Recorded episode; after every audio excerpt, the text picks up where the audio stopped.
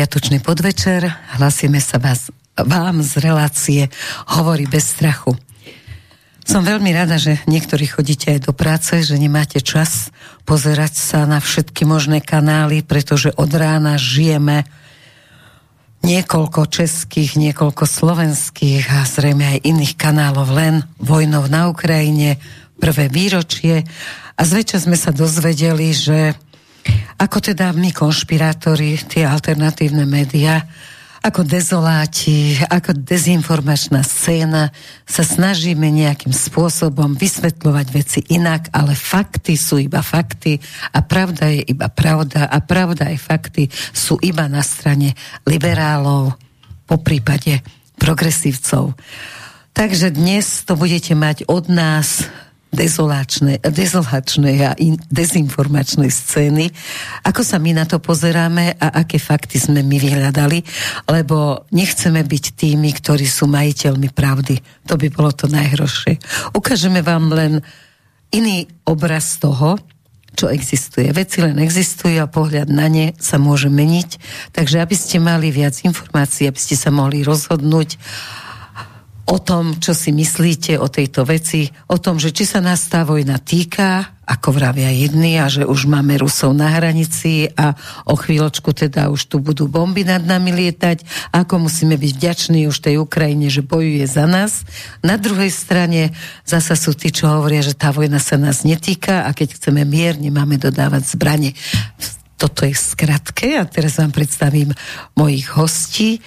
A pozvanie prijali generál Jozef Viktorín, Peter Sabela, podplukovník a doktor práv Mirko Kamenský. No a za pultom sedí Roman teda už keď som všetkým dala titul, tak inžinier, inžinier Roman Zaďko. No a ten vám povie, ako sa môžete spojiť, lebo zrejme vás téma zaujíme, asi sa budete chcieť aj z nejako, o, aspoň svojou poznámkou alebo nejakým telefonátom porozprávať s mojimi hostiami, takže prosím ťa, Roman. Tak pekný piatkový podvečer prajem všetkým. Otázky svoje na našich hostí nám môžete zatelefonovať priamo sem do štúdia na telefónne číslo 0951 485 385 prípadne napísať vaše otázky mailom na adresu studiozavináč.slobodnyvysielac.sk No a to sú teda i tieto informácie. Vyzývam vás, ozývajte sa. Vojna sa nás týka, či netýka. Uvidíte, povedzte nám, ako si to myslíte, ale najskôr začnem otázkou na vás. Oh, pán generál, tak teda, ako hodnotíte návrh na vyslanie príslušníkov ozbrojených síl do asistenčnej misie pre Ukrajinu a má to ešte aj dlhší názov. Takže prosím ťa, keďže sme si potýkali, tak ti budem týkať ďalej, tak mi prosím ťa povedz, že ako hodnotíš toto celé, keby si dopovedal, aká finta tam je v tom názve celom, že vlastne do asistenčnej. Ďakujem veľmi pekne za slovo, ďakujem za pozvanie, pozdravujem všetkých, ktorí nás počúvajú. Samozrejme si to pekne skrátila ten názov, lebo áno, asistenčné misie Slovenská republika je členom Európskej únie. Môžeme si myslieť o asistenčných misiách čokoľvek na svete chceme. Zapájajú sa do všetky krajiny, zapájali sme sa aj my predtým, zapájať sa budeme aj v ďalšom období. Len je otázka toho obsahu a tej formy. A tu by som chcel povedať jednu podstatnú záležitosť. Už predloženie tohto materiálu o, bol bola taká hra zo strany ministerstva obrany a vrátim sa, čo si povedala, že dezinformátori, tak ja si myslím, že v tomto smere, a nielen v tomto, sa ukazuje, že tie dezinformačné centrum vychádza z ministerstva obrany, lebo keď ideme predkladať takýto materiál v ťažiskovej situácii, keď sa nachádzame, e, keď je ozbrojený konflikt blízko našich hraníc, nenázvem to vojnu, ale ozbrojeným konfliktom, tak by sme mali byť citlivejší a citlivejšie podávať informácie obyvateľstvu, tam, kde žijeme, kde bývame. A toto ministerstvo neurobilo. Jednoducho, ono sa, samozrejme pán minister hovorí, že od oktobra misia beží, že on neinformoval, že na ňu vyčlených 106 miliónov eur a tak ďalej a sú zapojení do nich niekoľko, 24 krajín mám dojem, a sa nepletem, členov Európskej únie. Hovorím, potiaľ všetko OK. My nemôžeme si myslieť, že tí naši obyvateľia uh, sú tí, ktorí nerozumejú niektorým záležitostiam. Keď je tam asistenčná misia pre Ukrajinu, akým spôsobom sa zapoja slovenské ozbrojené sily, Slovenská republika do tejto misie na našom území, tak to je to prvé rozhodnutie, ktoré musí urobiť Národná rada. To nemôže urobiť ani vláda, ani ministra. V tomto prípade si myslím... Prepač, môžeme to odmietnúť? Nezapojiť sa? E, tak v podstate záleží od rozhodnutia Národnej rady. Keď Národná rada rozhodne, že nie, že tá misia, že tú misiu nebudeme zriadovať, tak ju jednoducho nezriadíme. Lebo sme parlamentná republika, tak parlamentné zriadenie a tak musíme k tomu pristupovať aj. To je jedna stránka veci. Druhá stránka, ešte sa vrátim k tomu mechanizmu. A ja nie som presvedčený o tom, že vôbec má právo moc odvolaný minister, respektíve odvolaná vláda takéto záležitosti prerokovať. Sú tu aj právnici, samozrejme, predpokladám, že nejaká reakcia na to bude aj z ich strany. Ale keď si zoberieme uh, ústavu, článok 2, odsek 2 sa hovorí, že v podstate štá, orgány štátnej správy vykonávajú iba záležitosti, ktoré sú niekde napísané. Respektíve v záväznosti na ďalšie orgány, na ďalšie zákony, ktoré existujú v tejto veci. Ďakujem veľmi pekne, že si mi ten mikrofón takto posunul bližšie. si dávaš hlavu totiž. Lebo sa snažím komunikovať yes. aj s prostredím. Takže, takže z, tohto pohľadu, z tohto pohľadu, preto som, mám tak vnímam túto situáciu, že tá právomoc tam chýba tomu ministrovi. Dobre, predložili to, vláda schválila, OK, pôjde to do parlamentu, parlament bude rozhodovať. Ale ten biankošet, ktorý minister si dal do toho materiálu a za, za čo on nadáva všetkým, ktorí sa k tomu vyjadrujú, že sú dezinformátori, je v tom, v jednej vete, ktoré je v samotnom zdôvodnení. A tá veta, budem parafrazovať, je o tom, že keď sa situácia, lebo tá asistenčná misia bude na našom území, budú cvičiť naši vojaci ukrajinských vojakov, budú tu aj iní príslušníci iných ozbrojených síl zo zahraničia, ktorí sa budú podielať na výcviku ukrajinských príslušníkov ozbrojených síl. Z jednoduchého dôvodu, lebo pretlak techniky rôzneho typu na Ukrajine je taký veľký, že sa v podstate musia podielať všetky krajiny, ktoré tú techniku tam dali, lebo Slovensko nebude cvičiť, nebude cvičiť Ukrajincov napríklad na Leopardy. Jednoducho, my sa musíme precvičiť. Nebudeme cvičiť na niektoré iné systémy, ktoré boli dodané od iných západných armád, ktoré na Slovensku nie sú a naši vojaci na to nie sú vycvičení na to, aby mohli robiť nejakých asistentov a výcvikových špecialistov pre, pre druhú, druhú stranu. Toto je jedna stránka veci. A hovorím, ten Biankošek je v tej jednej vete, ktorú parafrázujem ktorá je v zdôvodnení napísaná a tá hovorí o tom, že keď sa zmení, v prípade, že sa zmení bezpečnostná situácia, je predpoklad, že uvedená asistenčná misia môže byť vykonávaná na území Ukrajiny. To je ten Biankošek. Nikdy sa nepredkladali formálne záležitosti tak. Počkaj, to znamená, že to chcem povedať jednu záležitosť v tom, uh, kto rozhod- poprvé, kto rozhodne o tom, že sa zmenila bezpečnostná situácia keď mu to, keď to parlament odsúhlasí, že to zoberie, v podstate bude na tom, kto tam sedí. V súčasnosti tam sedí ten minister, ktorý tam sedí a on sa rozhodne bez ohľadu na to, čo si ty myslíš, alebo ja, že situácia sa zmenila, asistenčná misia zo slovenskej strany prejde na Ukrajinu. To znamená, aj s tými inštruktormi, ktorí na slovenskej strane sú, a teraz ja sa nebavím, že koľko tých inštruktorov bude, lebo ja predpokladám, že to bude v tom materiáli, respekt, ktorý bude parlament prerokovávať, keď ho minister predloží, respektíve premiér Slovenskej republiky. Čiže z tohto pohľadu ten biankošek je práve skrytý v tejto jednej vete. A nikdy predtým formálne sa nerobilo, aby boli dve rozhodnutia, respektíve aby rozhodnutie parlamentu sa dotýkalo dvoch vecí, ktoré následne, ktoré idú krok za krokom.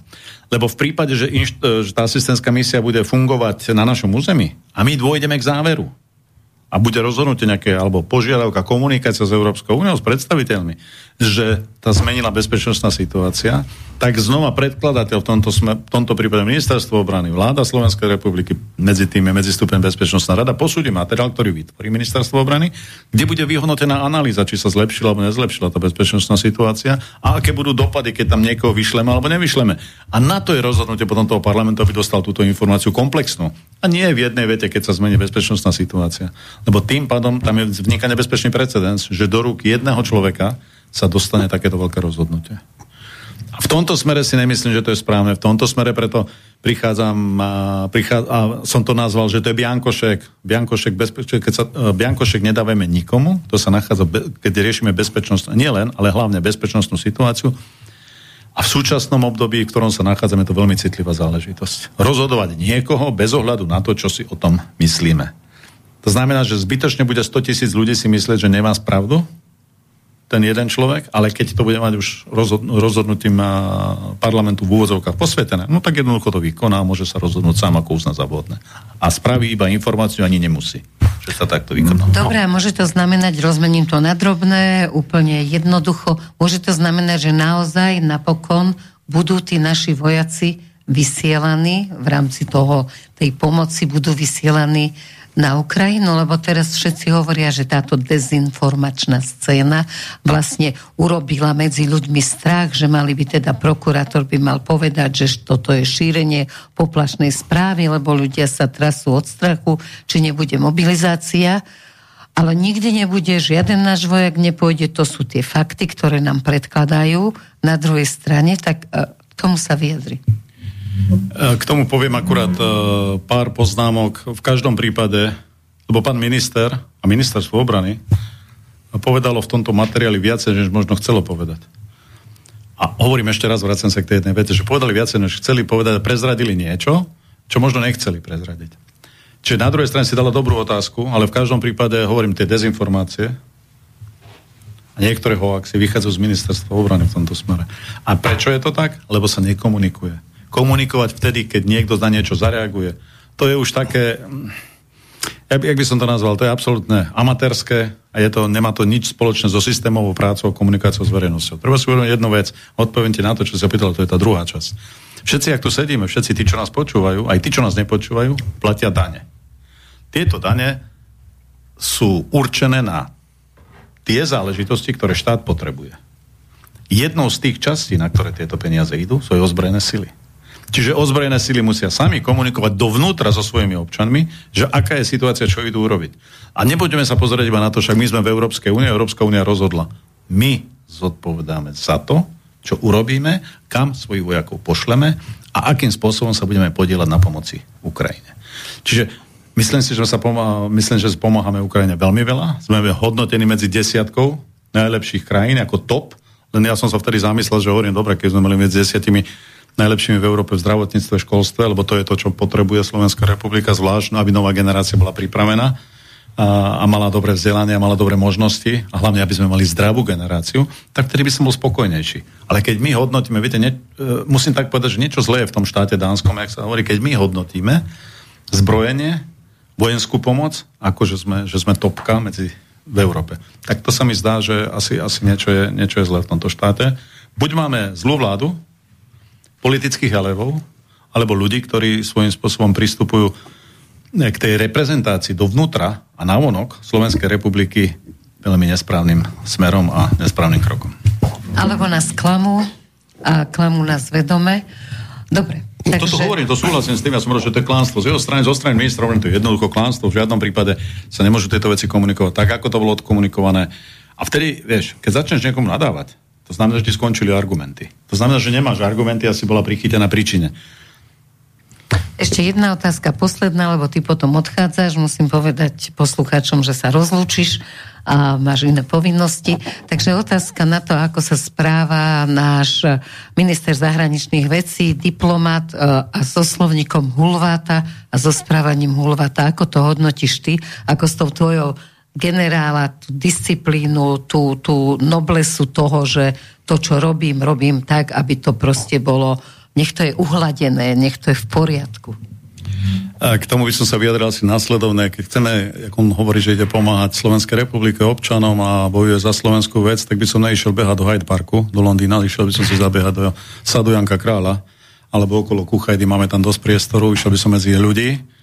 A nemusím hovoriť, že ako gentleman sa cítim veľmi slobodne ako gentlemanské privítanie v Londýne, lebo si myslím, že tým dehonestujem občana Slovenskej republiky a ukazujem, že som niečo viacej než tí bežní ľudia, ktorí vidíme, keď ideš s električkou, keď ideš vlakom, keď ideš pešo, keď si stretávaš uh, v obchodnom centre a tak ďalej.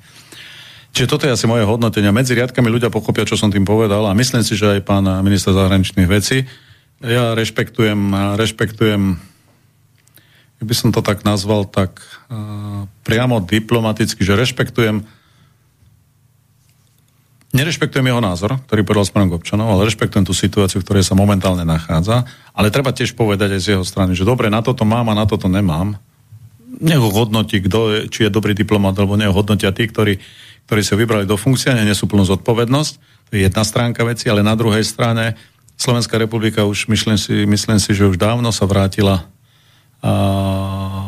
z toho polnohospodárskeho rozvinutého kraja do iných odvetví na Slovensku, priemyselných, vysokých IT technológií. Ľudia sú vzdelaní, ľudia vedia, čo si majú o tom myslia, vedia povedať svoj názor a myslím si, že toto sú jeho partnery.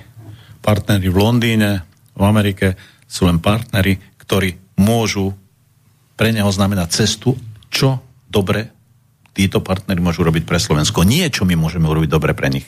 Čo oni môžu urobiť pre nás dobre. Keď toto nie je hlavná jeho priorita, tak žiaľ Bohu, tak sa trošku minul povolenia. No dobre, tak ešte posledná polootázka, keďže si sa nachádzal na všelijakých diplomatických misiách. Je to tak aj medzi politikmi zahraničnými, že keď tam dojde takýto cupák, sa to nazýva vojenský, ten, kto nemá žiadnu teda nejakú kultúru štábnu. Uh, takže keď reprezentuje Slovensko, nemyslia si práve preto o nás, tí zahraniční diplomati a ľudia v zahraničných službách, že sme naozaj takí tí sedláci, čo nám trčí slama? Vieš ten rozdiel, možno ten rozdiel je taký, že tie zahraničné, zahraničné diplomaty, a ozaj som prešiel viacero krajín a môžeme si o tých krajinách myslieť čokoľvek, ja budem ich tu menovať, ale v tej diplomácii tieto veci nehovoria. Na rozdiel od nášho ministra zahraničnej veci, ktorý pri jednej nemenovanej návšteve vysokého predstaviteľa z druhej krajiny, ktorý sa stretol aj a, s inou reprezentáciou Slovenskej republiky, nielen koaličnou, ale aj opozičnou sa vyjadril tak, ako sa vyjadril. Čiže to sa nehodnotí v diplomácii. Proste tá druhá strana to berie tak, že dobre, rozhodli ste sa, ľudia zvolili, tak to je stvorená vláda, toto je partner pre naše rokovania. Ale čo bude po tých rokovaniach? A čo si povedia medzi sebou do hlavy, nevidím. A túto možnosť som nikdy nemal a v podstate tá vážnosť je v tom, že oni ti to nepovedia nejakým spôsobom. Môžeš to vycítiť zo správania. Môžeš to, musíš to vedieť čítať medzi riadkami a keď sa to dá prečítať medzi riadkami, môže si o tom čokoľvek myslieť, ale nikto ti to nepotvrdí, že je to tak. Čiže asi takto by som odpovedal. No ale cítiš to tam. Dobre, tak to bol generál Jozef Viktorín. Ďakujem ti za návštevu. Viem, že sa ponáhľaš, takže si uvoľnený zo služby, či ako sa to povie po vojensky. Ďakujem, ďakujem veľmi pekne ešte raz za pozvanie. Ďakujem. Generál slúži dobre 24 hodín až do smrti, neviem, tak, tak, tak, tak mi to nemala uvoľniť. Takže ďakujem veľmi pekne, ale za to slovo, že si použila. Ja predpokladám, že časom sa zlepšíš vojensky tiež tých termínoloch, bude to ešte lepšie. Dúfam, že sa nebudem musieť do toho Ďakujeme. dostať. Ďakujem ešte raz. No a teda my pokračujeme ďalej. No najbližšie mám pri sebe, pri stole s mikrofónom Petra Sabelu. Peter, prosím ťa, jedna správa teraz vyšla počas toho celého dňa, ak rozprávali neustále o, tej, o tom roku vojny, hm. že už predtým, ako sa začala táto akože špeciálna operácia, teda nie zatiaľ vojna, a, takže už spravodajské služby dodali pred začiatkom vojny také informácie Ukrajin, Ukrajincom, ktoré vlastne zvrátili istým spôsobom, dali im obrovskú výhodu a zvrátili ten začiatok vojny. Áno, a tie informácie dokonca ani neboli utajované. Prešli aj médiami, viac menej aj americký prezident Joe Biden, ak si pamätáte, pred rokom a dvomi týždňami hovoril, že e, Rusko sa chystá napadnúť Ukrajinu. Hej?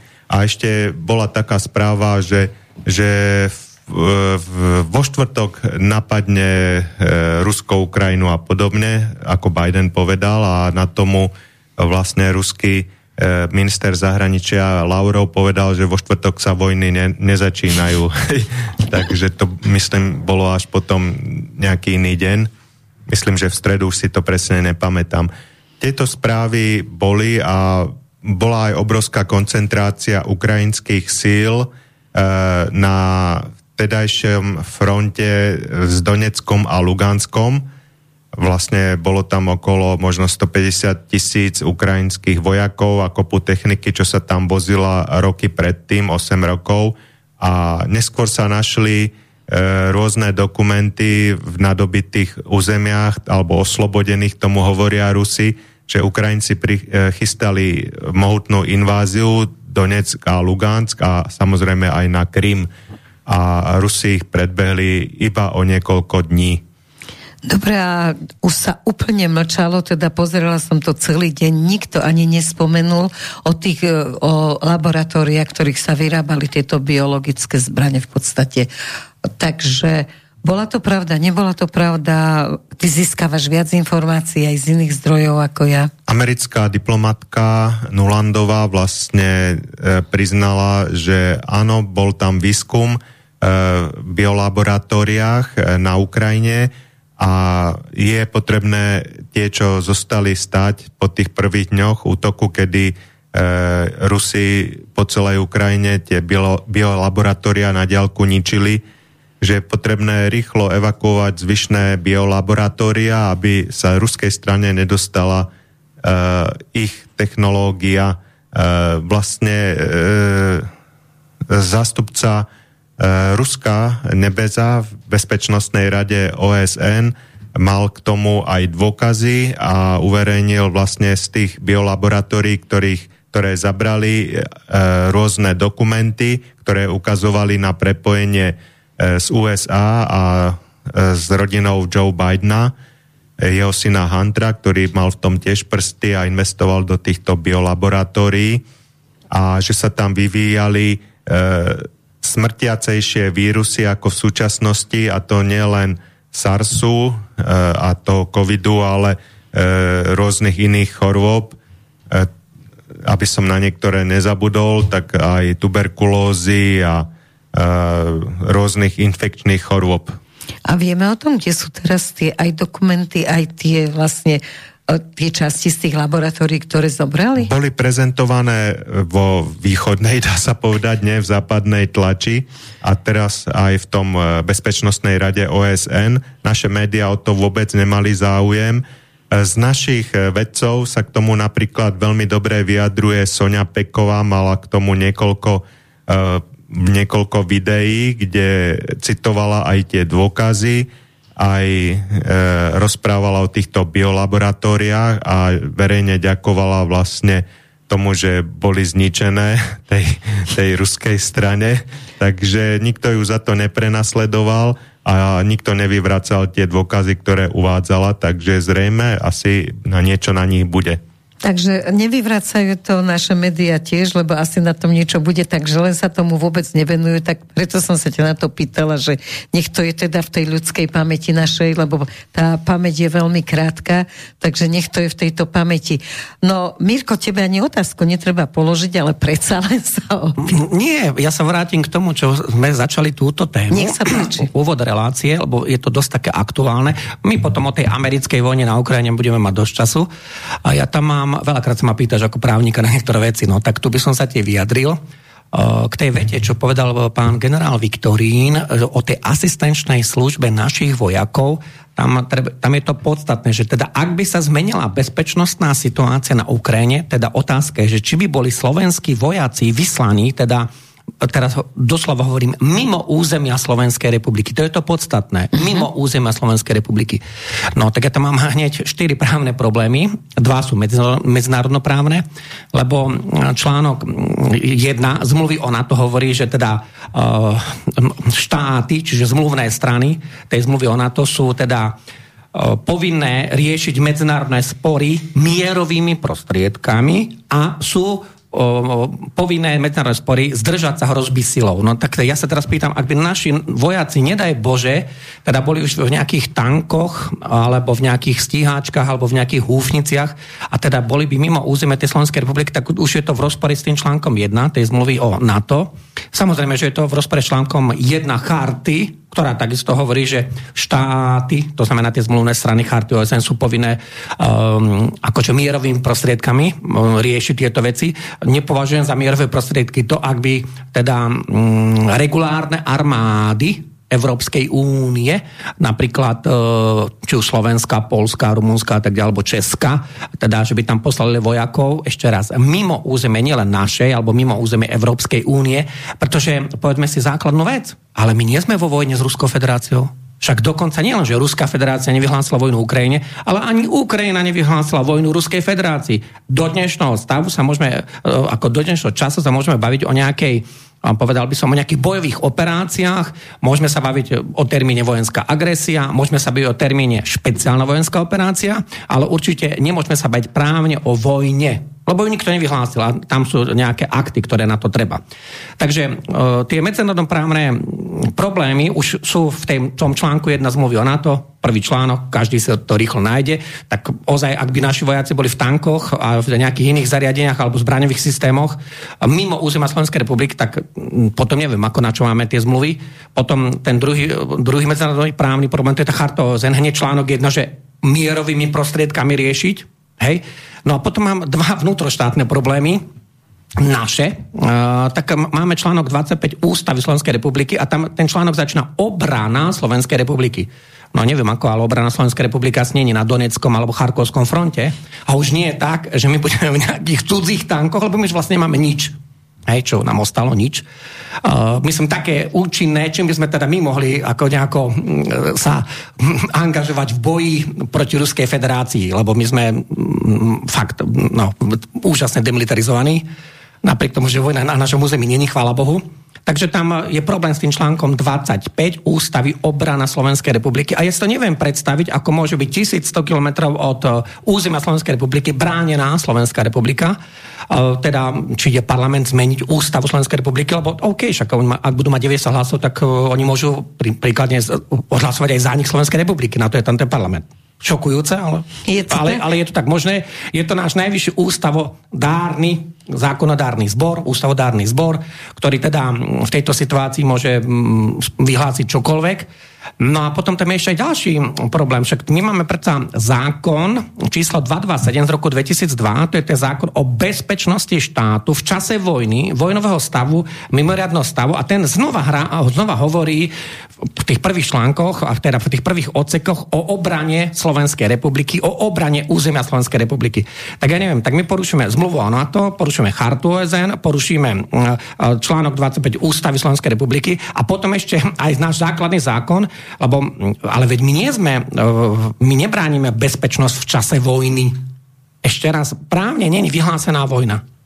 A teraz my uh, Neviem si predstaviť, ako toto oni idú právne, ako, dobre, ak porušia všetky normy, aj ústavu, aj všetky naše zákony a vyšľú teda vojakov, ešte raz, mimo územia Slovenskej republiky a nebavme sa tu o žiadnych humanitárnych akciách, ak e, tam niekto pošle uh, vojakov do tankov, do húfnic a prípadne k iným zbraňovým systémom, tak to není žiadna mierová misia ani humanitárna akcia, to je jasné zapojenie sa do vojenských akcií proti atomovej veľmoci, čo je čisté šialenstvo šialenstvo, čisté šialenstvo, pretože my sa učme od tých rozumnejších štátov. Všimnite si, napríklad taká Amerika, ona nezapojí svojich vlastných vojakov, lebo sú rozumní. Oni nechcú byť v konflikte s Ruskou federáciou.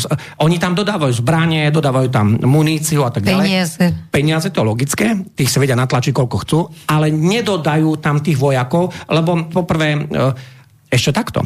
Ak sa my budeme baviť o nejakých asistenčných zložkách, hej, armády, OK, no tak pokiaľ budú na našom území, tak asi nebudú o, o, nejakí mŕtvi, hej? iba k náhodou. Ale ak by boli teda zapojení do nejakých bojových akcií, čo by ja predpokladám, že toto smeruje k tomu, to, akože toto sú len také dymové clony, tak ako náhle budú zapojení do, dymových, do tých bojových akcií, a kto poniesie zodpovednosť za tých mŕtvych, ktorých potom budú voziť z toho frontu?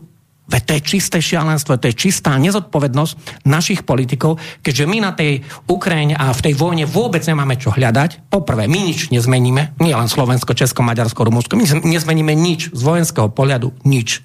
Hej. Budeme mať obrovské straty, obrovské straty, lebo my sa nemôžeme vorať, voj, vojensky rovnať Ruskej federácii. A teraz potom, viete, ak naozaj budú tí ľudia zapojení do tých bojových akcií a začnú ich, e, začne ich tam napríklad masakrovať ruské delostrelectvo, raketové vojsko, drony, letectvo, a kto bude zodpovedný za tých mŕtvych? Kto bude zodpovedný za tie politické rozhodnutia? Tu už nejde o to, že uh, nejaká pani podpredsednícka vlády za isté informatické záležitosti a za isté záležitosti z Európskou nás pripravila miliardu tu nejde teraz o to, peniaze.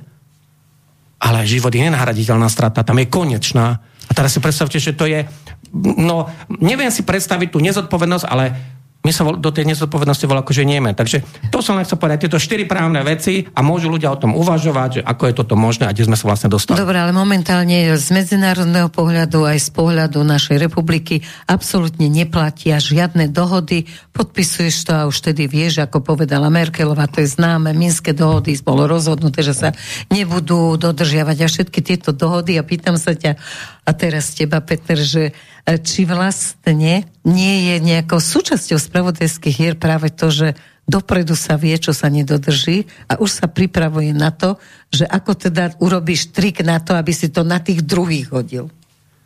Tak e, videli sme za posledné dva roky, že sa nielen u nás, ale e, takmer na celom svete s výnimkou Afriky a možno niektorých štátov Južnej Ameriky nedodržiavali žiadne zákony, ani ústava, že doslova si s tým politici...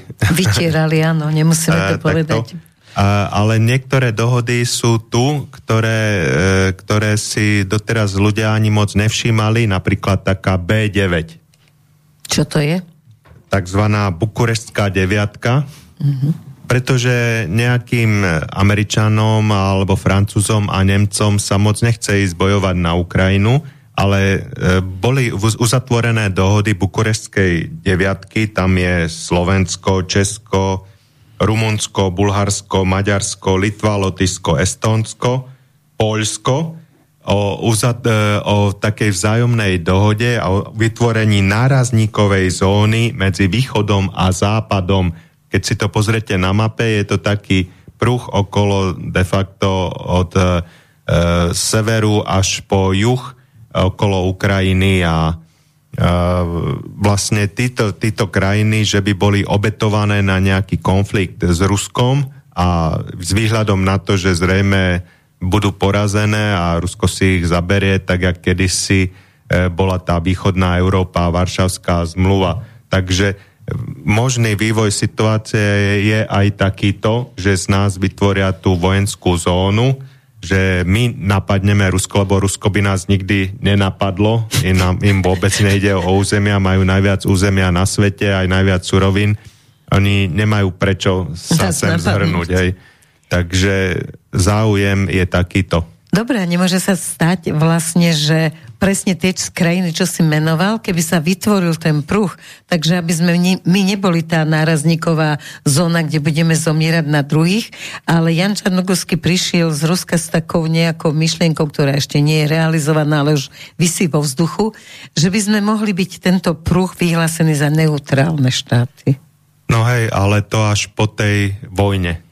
Ako keď, keď už bude keď kopa mŕtvych. Keď už prehráme, čo, čo zrejme s atomovou veľmocou my neatomovej krajiny prehráme, tak po, po, po tej vojne môžeme byť Áno, pre, vyhlásení. to povedal presne. No, ďakujem, Vieš, prečo nemôžeme byť neutrálne štáty, lebo sme v NATO. Čiže neutrálnym štátom môže byť, dajme tomu, Rakúsko alebo Švajčarsko, ktoré nie sú v NATO, Hej?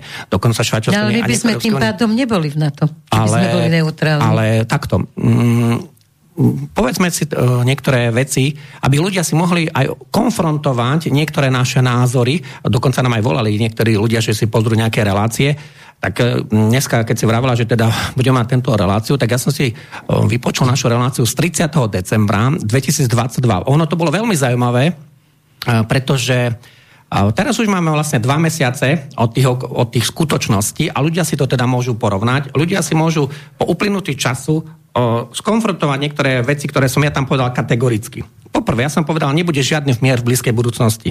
No tak po tom dnešnom, čo tu podal generál Viktorín, tak asi a to, čo, kde nás ženie naša vláda, teda m, naši elitní politici, tak asi pochopil ľudia, že mier v blízkej budúcnosti nebude, lebo sa to všetko ženie k nejakej uh, silovej eskalácii a vojenskej eskalácii. Takže to bol... Pr- a tam som kategoricky povedal, mier nebude v žiadnej blízkej budúcnosti, žiadny, žiadnej blízkej budúcnosti nebude žiadny mier. Nie je to možné.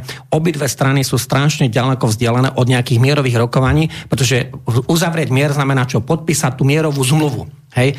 No momentálne to je nemožné. Hej? To, to, čo vyhlasuje Zelenský, tak to je šialenstvo. To on akože stále tam vyhlasuje, že Krím bude súčasťou Ukrajiny, ale to už americkí generáli, tomu už aj Anthony Blinken povedal, tomu Kissinger hovorí, už sa spamätaj, chlapec môj. Rusi ako, sa nevzdajú Krím. Krím v Ukrajine znamená Krím v NATO. Krym v NATO znamená tretiu svetovú vojnu, atómovú vojnu. Čiže Presne. o, on si musí uvedomiť konsekvencie, že čo hovorí a ešte raz, e, všetci politici americkí vôbec už nehovoria o územnej celistvosti, o územnej integrite Ukrajiny. Nikto ju nespomína ako takú. Oni síce povedia, podporujeme Ukrajinu, budeme tam dodávať zbranie a Ukrajina zvíťazí. Ale Ukrajina možno zvíťazí tak, že bude menšia ako Slovensko. No Hej? počkaj, ale dve veci. Čína hovorí o celistvosti. Čína teraz vydala tých 12 bodov e, toho vyhlásenia mieru, alebo teda pomoci e, tomu, aby teda sme No. tu žili v miery. USA a Ukrajina ho samozrejme už odmietli. Áno, no, No, tak ako zbytočne sa potom o tom rozprávame, ale bola tam celistvosť vlastne územia, ale myslí si, že Čína si naozaj myslí, že by sa Rusi vzdali Krymu, alebo čo to bola za finta? Uh, ja si myslím, že zo strany Číny jedna veta iba, že, Povedz. že to bol uh, akt, aby mohli prijať ďalšie svoje kroky, uh, akt, uh, že urobili všetko možné a pod, preto, že to USA odmetli, tak urobia toto. Uh, USA už predtým vydávali rôzne vyhlásenia, že Čína podporuje Rusko, dováža tam zbranie, Čína to dementovala, ale vlastne, keď odmietli čínske riešenie, tak Čína môže, môže sa správať tak, ako chce. Je to nádherné toto spravodajské, že vyrobíme problém a my ten problém už budeme aj riešiť. Nepustíme nikoho do toho, takže asi takýmto spôsobom to môže byť, hej? Vlastne čínsky minister zahraničných vecí navštívil najprv Rusko, prerokoval to tam, potom vlastne e, to predložili Amerike, Amerika to zamietla a samozrejme Kiev ako poslušný psíček USA to zamietol tiež. Výborne, Mirko, ty máš aký pohľad na to? Takto, e, doplním to ešte, e, aby sme naozaj začali komplexne rozmýšľa, rozmýšľať aj v tom časovom faktore a aby sme si po uplynutí toho času dokázali niektoré veci teda buď vyvrátiť, konfrontovať, alebo ich, aj Potvrdiť. pochopiť, alebo ich potvrdiť. Hej? No a tak, tak ako som povedal, že nebude ten žiadny mier, a to je jasné, že ideme úplne iným smerom. Aj tie elity idú úplne iným smerom. Potom vysvetlím aj ten čínsky plán, ktorý mm, Peťo spomenul veľmi dobre. No, znova sa vrátim k tomu, že uh, 30. decembra 2022 som povedal kategoricky, nebude ani žiadna zimná ofenzíva. Za chvíľku máme marec, teda máme koniec februára. Ak ste si všimli, žiadna veľká zimná ofenzíva ne, nebola. Ja som to vysvetlil vtedy.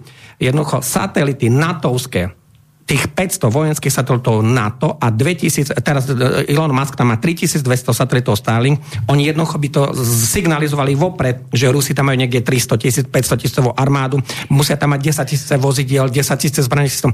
Nič také tam není a v tom Bielorusku majú stále Rusi 15 tisíc ľudí, čiže absolútne žiadna zimná ofenzíva. Navyše ani počasie tomu nezodpovedá Nič nezamrzlo. že 5 stupňov nad nulou je aj na Ukrajine a tie tanky v tej černozemi sa akože zabárajú. A k tým tankom, eh, lebo takto, Počkaj, len uh, no. na tie zbranie sa vás opýtam o obi dvoch, ale keďže Peter potrebuje ísť na jedno vážne rokovanie a vráti sa do štúdia, tak o tej kybernetike, čo som ťa požiadala, No. že aby sme povedali potom všetko, čo sa týka tých kybernetických zbraní, satelitov, všetkého, tak si nechajme Nakoniec. Uh, nakoniec, dobre? Dobre. Poslucháči budú vedieť. veľmi zaujímavá téma, lebo takto. Áno. Ja len doplním, prečo, aby to ľudí zaujímalo. Táto vojna, to už je vojna tankov, diel a takéto veci. My nie sme v druhej vojne. Píše sa rok 2023. Túto vojnu rozhodnú spravodajské, natovské alebo ruské satelitné informácie. Túto vojnu rozhodnú ďalekonosné zbranie, lebo sa strieľa za horizont. Nie tam, kde vidíte. Nie tak, ako vidíte film druhej svetovej vojny, že tank videl dačo a strelil 5 kilometrov. Nie, nie. Teraz sa e, strieľa 80 alebo 120 kilometrov. No a preto sa vás chcem opýtať obi dvoch, že vlastne uh, mohli by ste porovnať treba ako, že škoda, že generál musel odísť, ale uh, tá druhá svetová vojna, ako sa viedla a ako sa vedie táto vojna, ale myslím v taktike, nie len to, že tie zbranie sú iné, to Už je iné, ale v taktike vyčerpali. myslím. No, e, niektoré črty sú rovnaké ako v, v druhej svetovej vojne. Napríklad teraz vidíme e, dobývanie toho e, po rusky Arťomsk, po ukrajinsky škaredé slovo Bachmut. E, Málo hovorí sa, že malého mesta e, už sa vyjadril e, Zelenský, že jo, to je malé mesto, na, nakoniec ho im ho môžeme aj pustiť. Ale Ukrajina ho dokonale opevnila. Je tam na severe tohto mesta je priemyselná zóna, ktorá sa volá Azom. Podobne ako sme treba z Mariupole videli Azovstal, Je to obrovská zóna, dokonale opevnená s obrovskými podzemnými skladmi a priestormi, ktoré by slúžili pri jadrovom konflikte, aby sa tam tí zamestnanci tej zóny stiahli. No a ako sa dá tá, táto zóna dobíjať?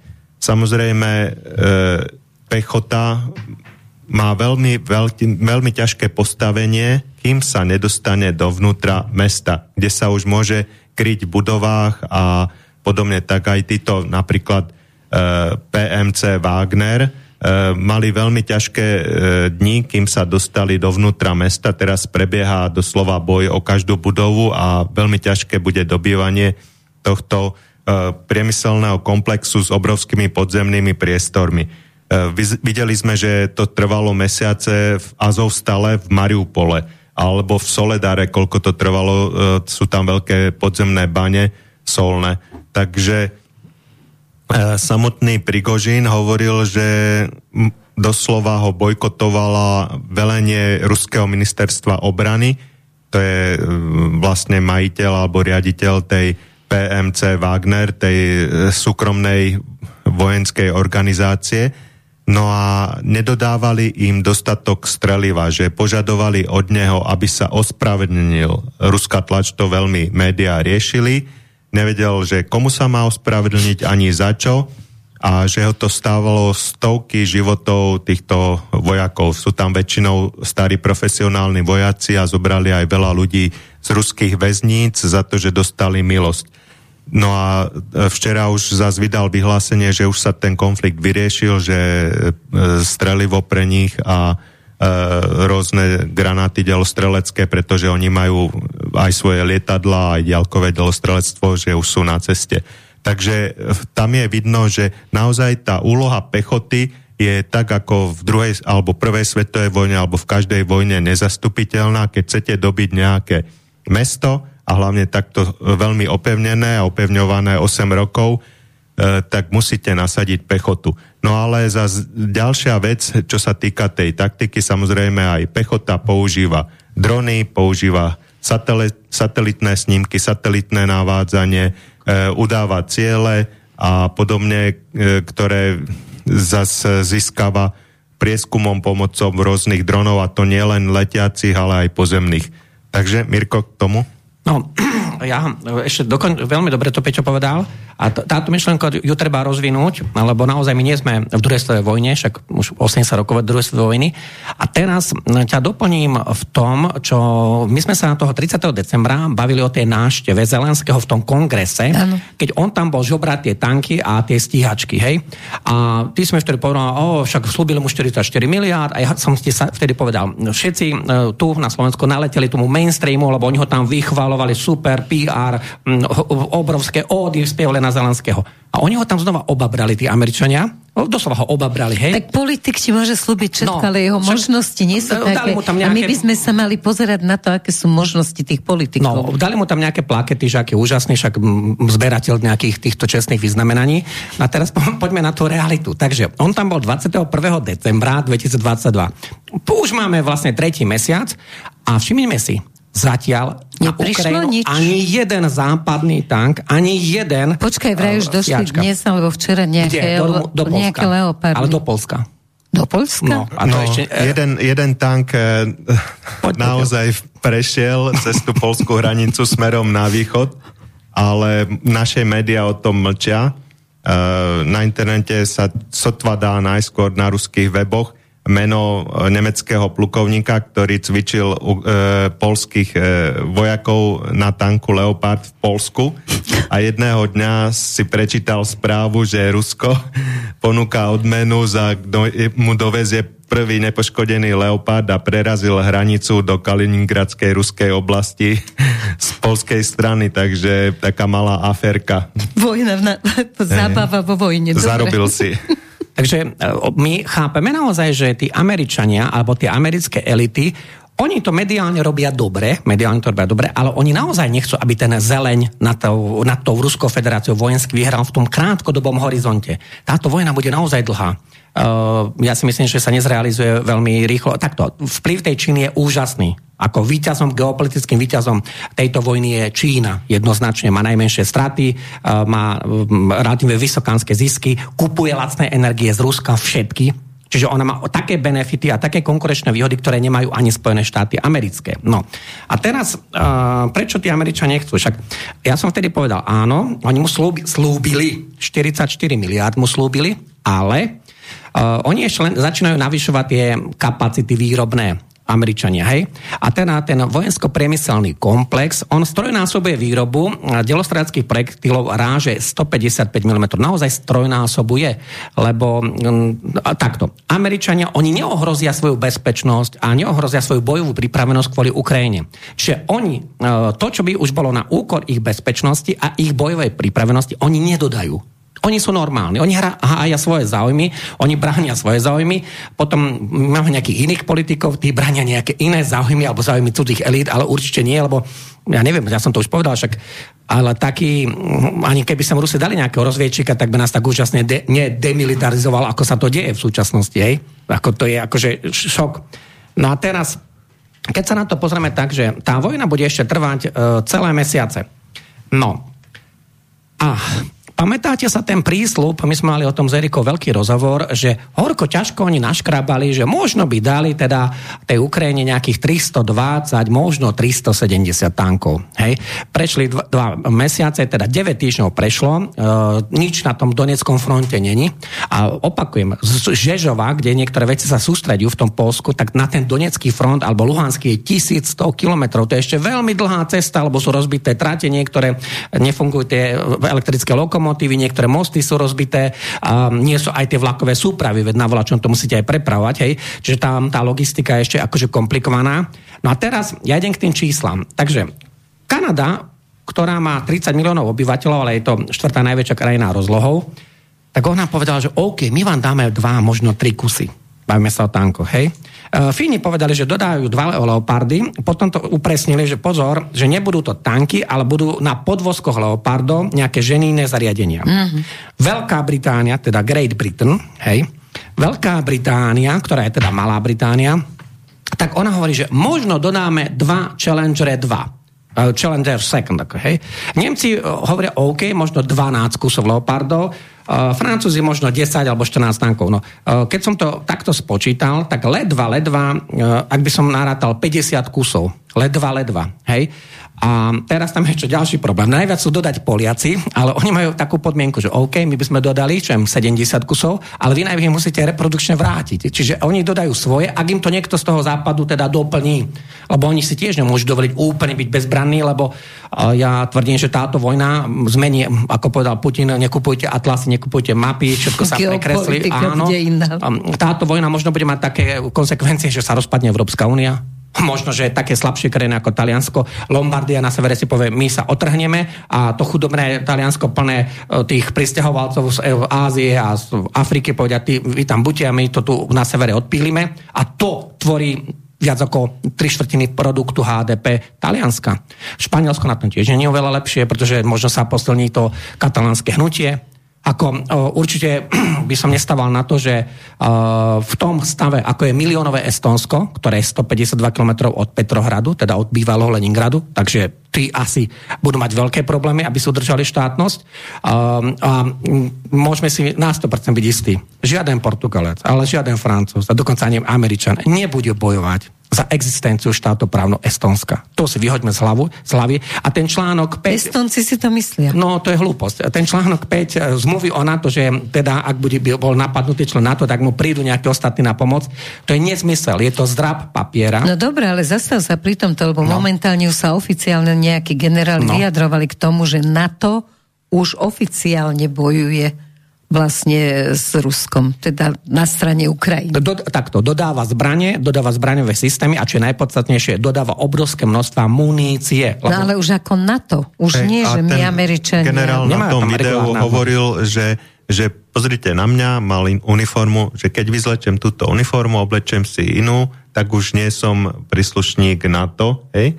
Neviem, teraz tu nemám presne Pekne si to meno. povedal medzi Hej, Takže čo sa hovorilo, že minimálne 75 tisíc e, žoldnierov z krajín NATO funguje na Ukrajine a to nie len teraz už dlhodobo. Dnes v médiách bola strašná hystéria už, aj, už včera alebo celý týždeň slovenský rozhlas, rôzne reklamy, ročné výročie vojny a nejaká zväzačka z progresívneho Slovenska alebo čo to je, e, tam rozprával. Nikdy som si nemyslel, že taká strašná vec sa môže stať. E, tak pozor, nie ročné výročie, by som im odkázal, ale 9-ročné výročie, odkedy ukrajinská armáda e, rozstrielala živé reťaze z gulometov, čo tam robili ľudia ako protesty, odkedy sa bombardovali pokojné mesta, takže bolo tam počlenky krvi a plazili sa tam po uliciach ľudia čo išli zo školy, z roboty a z práce bez noh a bez rúk. Spomenie Takže to je 9. výročie, hej, kedy sa upalovalo zaživa bez toho, aby, aby niekto bol za to stíhaný. E, kedy, kedy vlastne vyhlásila ukrajinská vláda špeciálnu operáciu na Dombase a to antiteroristická operácia, kedy bolo vyhlásených za teroristov miliónov pokojných obyvateľov Donbasu iba kvôli tomu, že mali ruskú národnosť a boli zvraždení, znásilňovaní, e, rabovaní e, napríklad z, z USA len na to, aby vyprovokovali tú vojnu s Ruskom. Takže 9-ročné výročie si treba pripomínať. No a ďalšia vec, čo sa chystá teraz, provokácia, na ktorú e, upozorňujú ruské médiá aj rôzni v Bezpečnostnej rade OSN e, Rusy, že do, na Ukrajinu sa stiahovalo z krajín NATO rôzny e, radioaktívny materiál a odpadá, že chcú robiť nejaké špinavé bomby a zrejme ich e, zase posielať na Donetsk a Lugansk a podobne. A možno na Krym, takže jadrová provokácia, ale potom to už Rusko naozaj spustí minimálne nie strategické, ale taktické jadrové výbuchy e, na tej kievskej strane. No tak to už by nebolo naozaj dobre, Chemické ale tá zbranie, hej, je obrovská. Chemické zbranie už Ukrajina použila, dokonca sami sa s tým chválili, natáčali videá, ako ruskí vojaci zomierajú e, na, na tomto fronte po použití chemických zbraní a E, dokonca Ukrajina sa nehambila požadovať od NATO dodanie chemických a biologických zbraní, čo je vlastne proti všetkým zásadám, ktoré aj OSN prijali. Aj, aj kobercové bomba- hej, bombardovanie. Kazetové bomby, hej, ktoré sú zakázané, takže aj to požadovali a normálne legálne a naše médiá sa tým zase nezaoberali, že požadujú veci, ktoré sú zakázané medzinárodnými dohovormi a zmluvami. Čiže sú to nacisti a zmluvy sa nedajú dodržiavať preto, lebo ich nedodržiavajú sami. Dobre, ale momentálne chcela som sa ťa opýtať no. na ten tankový guláš, ktorý z vás to, no. že proste tam bude ten guláš, či je to nebezpečné, alebo je to úplne jedno, proste prídu tam vlastne tak. Nebezpečné je to pre Ukrajincov. Hej, pri tom počte tankov, ktoré tam boli už zničené, čo ďaleko presahuje tie počty v druhej svetovej vojne. Napríklad e, Ukrajina ma, mala vlastných tankov zničených okolo 2500, čo tam sa navozilo za tých 8 rokov aj z krajín e, kde tie tanky staré, e, de facto ale modernizované ruské boli.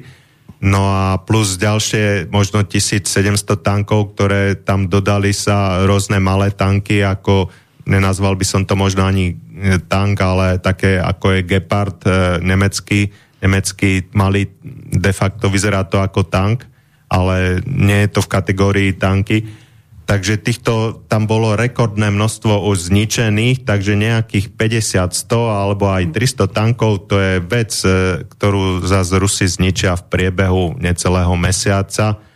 Tak, e, no dobré, z toho vyplýva, že naozaj, ako to vidíte obidvaja, že ten Zelenský žiada čoraz ťažšie zbranie s ďalším doletom silnejšie a a veľmi tr- dlho trvá, kým mu to je schopný niekto dodať. Ja ti verím, ale už, už mu sľubujú, aspoň mu sľubujú. Ja viem, to... že politici nasľubujú. 21. možnosti... decembra mu nasľubovali čo? No dobré, my budeme dávať migy napríklad.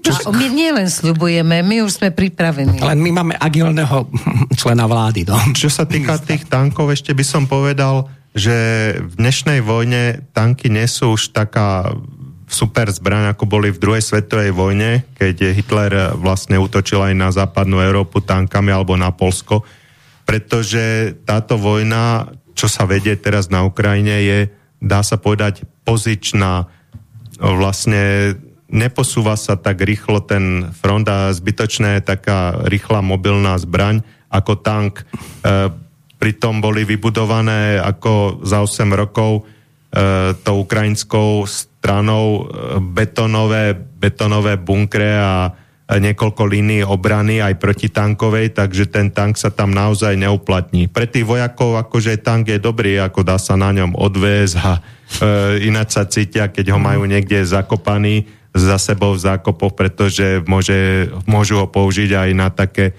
krátke delostrelectvo, dá sa povedať, ale E, že by tank rozhodol takéto niečo, muselo byť, ich tisíce a no, ale vlastne... oni nechcú len tanky, oni proste, chcú veľmi veľa iných zbraní. A máš pocit, že by za nejakých okolností jeden aj druhý, Ale že by naozaj tí Ukrajinci raz, zautočili na Rusko? Ešte raz, není toľko v zbraní na, na export. Na celom svete. Na, na Ja rozumiem, ale teraz tá druhá otázka, no. že keď budú mať tie... No nech majú pár zbraní, ale no. vyprovokujú niečo, zautočia na Rusko. Ale ešte raz, si? takto, najprv poviem jednu vetu, aby ma tu niekto z niečoho neobviňoval. Som proti akejkoľvek vojne, nepodporujem vojnu. To všetci, čo sme štúdiu. Takže vojnu tu nikto nepodporuje, aby sme mohli ďalej sa venovať tej analytike. A keď teda ideme k tým tankom, tak k tým tankom si treba povedať e, veľmi veľa e, vecí, lebo tie tanky ľudí akože zaujímajú. Tak, takto. Uh, Američania oficiálne povedali, že v tomto roku, a to sú oficiálne americké zdroje, ja čerpám americké zdroje, alebo lepšie povedané tie anglicky hovoriace zdroje, tak oni oficiálne povedali, ale my na ukrajinský front nedodáme ani jeden moderný Abrams, a tam má veľa dôvodov, že prečo. Poprvé, ten tank je drahý. Je obrovsky ťažko sa naučiť to ovládanie tých tankov. To nie je, že za pol roka sa naučíte ovládať tank Abrams. To je blbosť. Akože vy tam potrebujete kompletnú akože posádku a teraz ani 50, ani 200 tankov Abrams by nič tam nezmenilo a vy potrebujete na to celé tisíce ľudí, nie jedného. Aj na údržbu. Vy potrebujete, ak by ste tam chceli dodať 200 e, alebo 500 Abramsov, vy potrebujete 5 tisíc, možno 10 tisíc ľudí, ktoré to poprvé budú tam logisticky prepravovať, ktorí to budú opravovať, ktorí to budú servisovať, ktorí teraz budú robiť tie, um, ako, um, aby ste to vôbec tam dostali. Myslím na ten front. Však napríklad len z toho Polska som povedal, proste. je to 1100 kilometrov. A musí sovietská, sovietská infraštruktúra má jeden problém. Čiže majú, potom stačí väčšinou mostov majú do 50 tón a ten Abrams váži 65 tón. Veľký problém. Akože to nie je také jednoduché. A tank nemôže ísť 1100 km po vlastných, lebo tam nie sú takéto dojazdy. No ale nie... lietadlo môže doletieť. Oni Hej. teraz hlavne no, dobre, veľa ale lietadiel, to doletí. Ukonč, ukončíme najprv tie tanky. No nemusia doletieť, lebo ak e, zlietnú, tak môže ich dať dole protivzdušná, protiraketová abrana, takže to vôbec nie je také jednoduché. Pretože ešte len niektoré lietadla sa naštartujú na územiach a už, a už to monitoruje zahraničie, alebo teda tá e, rozviedka, satelitná. satelitná, kozmická rozviedka, takže to vôbec nie je jednoduché, že doletia. Pretože um, oni môžu byť za 2-3 minúty dole protiraketovou obranou. A znova sa vráťme k tým tankom. Takže ak Abramsy majú 65 tón a Rusi, teda Ukrajinci na to nemajú tú sovietskú infraštruktúru, lebo väčšina tých mostov je do 50 tón, plus nejaké podvozky, ktoré vážia 10-15 tón, na ktorých sa to bude prevážať, je tam obrovský problém. Ďalej, uh, Ukrajina uh, má veľké rieky, ale ona má tisíce až 10 tisíce kilometrov kadejakých zavlažovacích kanálov z Dnepra a z týchto uh, ostatných riek, tam sú ten Buk a to, to sú veľké rieky. A 8 metrov má priekopa, hlboká 3 metre, je pre tento tank Abrams neprekonateľná. Jednoducho, on ju nezvládne. Jednoducho 8 metrov šírka, 3 metre hĺbka, stačí, že tam je voda a on skončil. Čiže vy potrebujete na to mať kvalifikovanú ženínu, ženínu techniku, ktorá je schopná toto niečo prepravovať. Ďalej, ak sa tomu tanku niečo v poli stane, tak Ukrajinci musia stade utekať okamžite a ten tank nehajú tam. A potom ho hociaký iránsky dron rozbije, pretože ten tank to je smrteľná rakva, to je truhla. Pretože ten okamžite priťahuje satelitnú rozviedku, oni tam posú drony, posú tam letectvo a oni to rozbijú. Takže to ešte neznamená, že či sa dnes my tu napočítame, dodáme tam 50, 100, 500 tisíc tankov, ktoré, alebo 5 tisíc, ktoré nemáme. Potrebujete logistiku, potrebujete kvalifikovaný personál. To nie sú ľudia z ulice. A plus, Tank. plus Není palivo. bicykel. Palivo A- do tých tankov, lebo Palivo? uh, tie idú na letecký benzín a to Ukrajina Áno. nemá. A t- tie tanky napríklad, o, teraz, e, povedzme si ten guláš, čo ide vzniknúť na tej Ukrajine, a ja si, si myslím, že oni ani do konca roka možno tých 370 tankov, to je maximum, čo vypočítali, že čo by boli schopní dať na tú Ukrajinu. A doplním Peťa, čo povedal veľmi správne. Rusi im zničili na tom fronte 2500 bývalých sovietských tankov, ktoré mali ešte pred to vojnou, teda pred um, tým februárom 2022. Zničili im ďalších 750, už tých sovietských, ale z, mm, Čiech, zo Slovenska, z Polska, Bulharska a tak ďalej, ale dokonca z Maroka, eh, čo sme sa bavili, že tam akože viezli. Takže tie, eh, ja ináč neviem, niektoré ruské zdroje hovoria, že Rusi vraj zničili 8000 tankov eh, na Ukrajine. Nemám to skade Uh, to aj obrnená technika celkovo. No, a Oni, S obrnenými transportérmi len s a obrnenými BVP, transportérmi a s tými vozidlá bojovými vozidlami mne to vychádza až 11,5 tisíc. Hej, celkovo, že to sú obrovské čísla, ako aj to nie je jednoduché akože vyrobiť. My sme sa vtedy s Erikou bavili, že e, Američania sú schopní dodať e, tých bojové vozidla pechoty, tých Bradley, 2000 kusov. E, Neviem, či vôbec ešte tam prvé prišli, ale no, to není také jednoduché. No a k tým tankom, k tomu tankovému gulášu. A ja vám garantujem, že ten tankový guláš poškodí tú Ukrajinu viac, ako keby ich tam nemali. Lebo? lebo, poprvé, takže tank Leopard 1, to je starý tank, 55-60 ročný, Náročný na údržbu. ktorý je T-62. Počujete? Leopard 1 je T-62. To je starý tank, ktorý má slabé pancierovanie, takže to je, a, no, to je, oni to musia odkonzer- zraniteľný Oni ho musia odkonzervovať Áno. zo skladov. My im tam dáme staré železo, ináč tam bude milióny, desiatky milióny toho starého železa, lebo tie tanky to sú akože iné tony a tisíce, milióny tón. Takže mm, Leopard 1, tým chcú dodať, tých by chceli dodať najviac, 150 kusov. 150 kusov Leopard 1, T62, analogia ruskými. Hej. Potom chcú dodať uh, modernejšie, Leopardy 2. Nie je to bohvie čo, lebo máme aj Leopard 7. Mm-hmm. Ale to sa ani o tom nebavme, akože, hej. Uh, máme modernejšie rady. Tá Leopard 2, to je analogia sovietský T80. Nie T90, T80, zase starý tank. Potom tam ideme tie Challenger britské Second, že 14 kusov, hurá, to akože bohovsky pomôže. Teraz tam máme T-72 z toho Maroka, potom tam idú polské tvardy, ktoré oni majú akože nejaké svoje, potom uh, uh, takto. Im by pomohlo, keby im tam dodali 5000 tankov Leopard 2. Tie sú najpoužívanejšie. No, to je nerealizovateľné. To nie je nerealizovateľné. No ale, lebo veľa ľudí sa pýta, a čo by to tam zmenilo? Tento tankový guláš spôsobí taký chaos v tej logistike Ukrajincov, alebo vy musíte štvor, 5-násobne inak tých ľudí mm, učiť na tie tanky, musíte mať iné ženy, iné zariadenia, musíte mať inú logistiku, to je nepredstaviteľné. No to Iné ja sa palivo. ako žena opýtam. To znamená, že keď im dodávajú takýto guláš, tak môžem to prečítať medzi riadkami, že im úplne jedno, koľko ľudí tam zomrie, koľko Ukrajincov na To toto. si povedala správne. Hej, oni chcú bojovať do posledného Ukrajinca. Hej, to, to bude taký bonus, že sa tá krajina to vyľudní.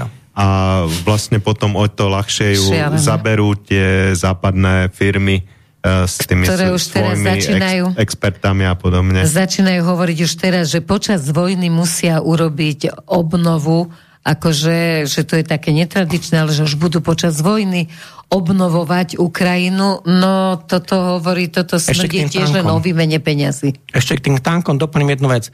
Uh, môžu niektorí ľudia uh, si mysleť jednu vec. Áno, môže, keď tam dodajú na nejaký front 100 tankov, tak lokálny nejaký prienik, opakujem, lokálny prienik tam môže byť. E, ktorý Ale potom na médiá fronte- veľmi nafúknú. Áno, oni povedia, uh, to nafúknú mediálne, ale uh, tá frontová línia toho Ruska alebo toho frontu sa jednoducho nezmení. Tí Rusi sú tam príliš staticky zakopaní, majú tam, oni sú stále v tej trojnásobnej menšine oproti tom, tej Ukrajine. Takže lokálne nejaké preniky môžu byť, mediálne to nafúkneme, výsledok vojny na Ukrajine to nezmení, pretože viete, čo je pre mňa najväčším sklamaním po, povedal som, po tej intenzívnej fáze roku vojny? No najväčším sklamaním, ja to nazvem, že americkej vojny na Ukrajine, je to, že Ukrajina nahnala na front. Viac ako milión ľudí majú v zbrani. Majú už 500 tisícové straty, lebo 500 tisíc ľudí vyradení z boja.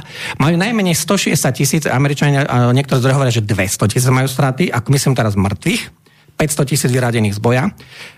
ďalej, dostali podporu zbraňovú a munície z 51 krajín, 51 krajín plus 30 krajín NATO. A teraz si zoberte, že oni za ten rok nedokázali trikrát menej slabú armádu Rusku vytlačiť zo svojho územia. Lebo tí Rusi sú stále v, v živej sile, sú v tej trojnásobnej menšine, že Ukrajinci tam majú stále trojnásobnú prevahu v živej sile. A napriek tomu to je najväčšie sklamanie, pretože tí Rusi už mali byť dávno vytlačení z toho územia e, tej Ukrajiny, pretože rozhoduje aj živá sila. Ukrajinci tam mali milión ľudí v zbrani, Rusi najprv mali 165, potom 195 tisíc, to boli smiešné sily. Už vtedy, keď začali, boli v obrovskej menšine. Ukrajinci majú za sebou desiatú vlnu mobilizácie, Rusi len jednu toho 21. septembra 2022. Ukrajinci 10. vlnu mobilizácie.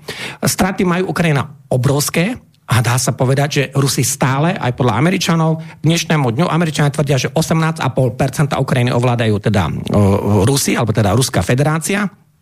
A Takže, aké sú výsledky pre tú Ukrajinu po, tej, po tom roku vojny? 51 krajín dodalo zbranie, muníciu, takže Ukrajina má z polovicu... miliardy peniazy no, tam prišli. polovicu živej síly majú zničenú a oni už ešte raz, posledný krát môžu dodať 500 až 700 tisíc ľudí do tej živej síly a skončili. Práve preto sa možno pripravuje tieto kadejaké aliančné... To som chcela povedať, Áno, že na, lebo... neustále rozprávajú, že no vidíte, hovorilo sa, že a tá propaganda týchto našich ako dezolátov hovorila o tom, že teraz tu na už budeme mobilizovať a nie je to pravda. Nikto nepovedal, že tie zákony, ktoré sa pripravujú aj o tej brannej povinnosti, nikto Aha. nepovedal, že teraz sa to stane v tejto chvíli. Lenže som zvedavá, čo sa potom stane, čo povie tá správna strana, tie správne fakty, ako sa k tomu vyjadri. Ale keďže ty musíš na chvíľočku ísť proste preč, ne, ne, to ešte, ešte nie je dobré.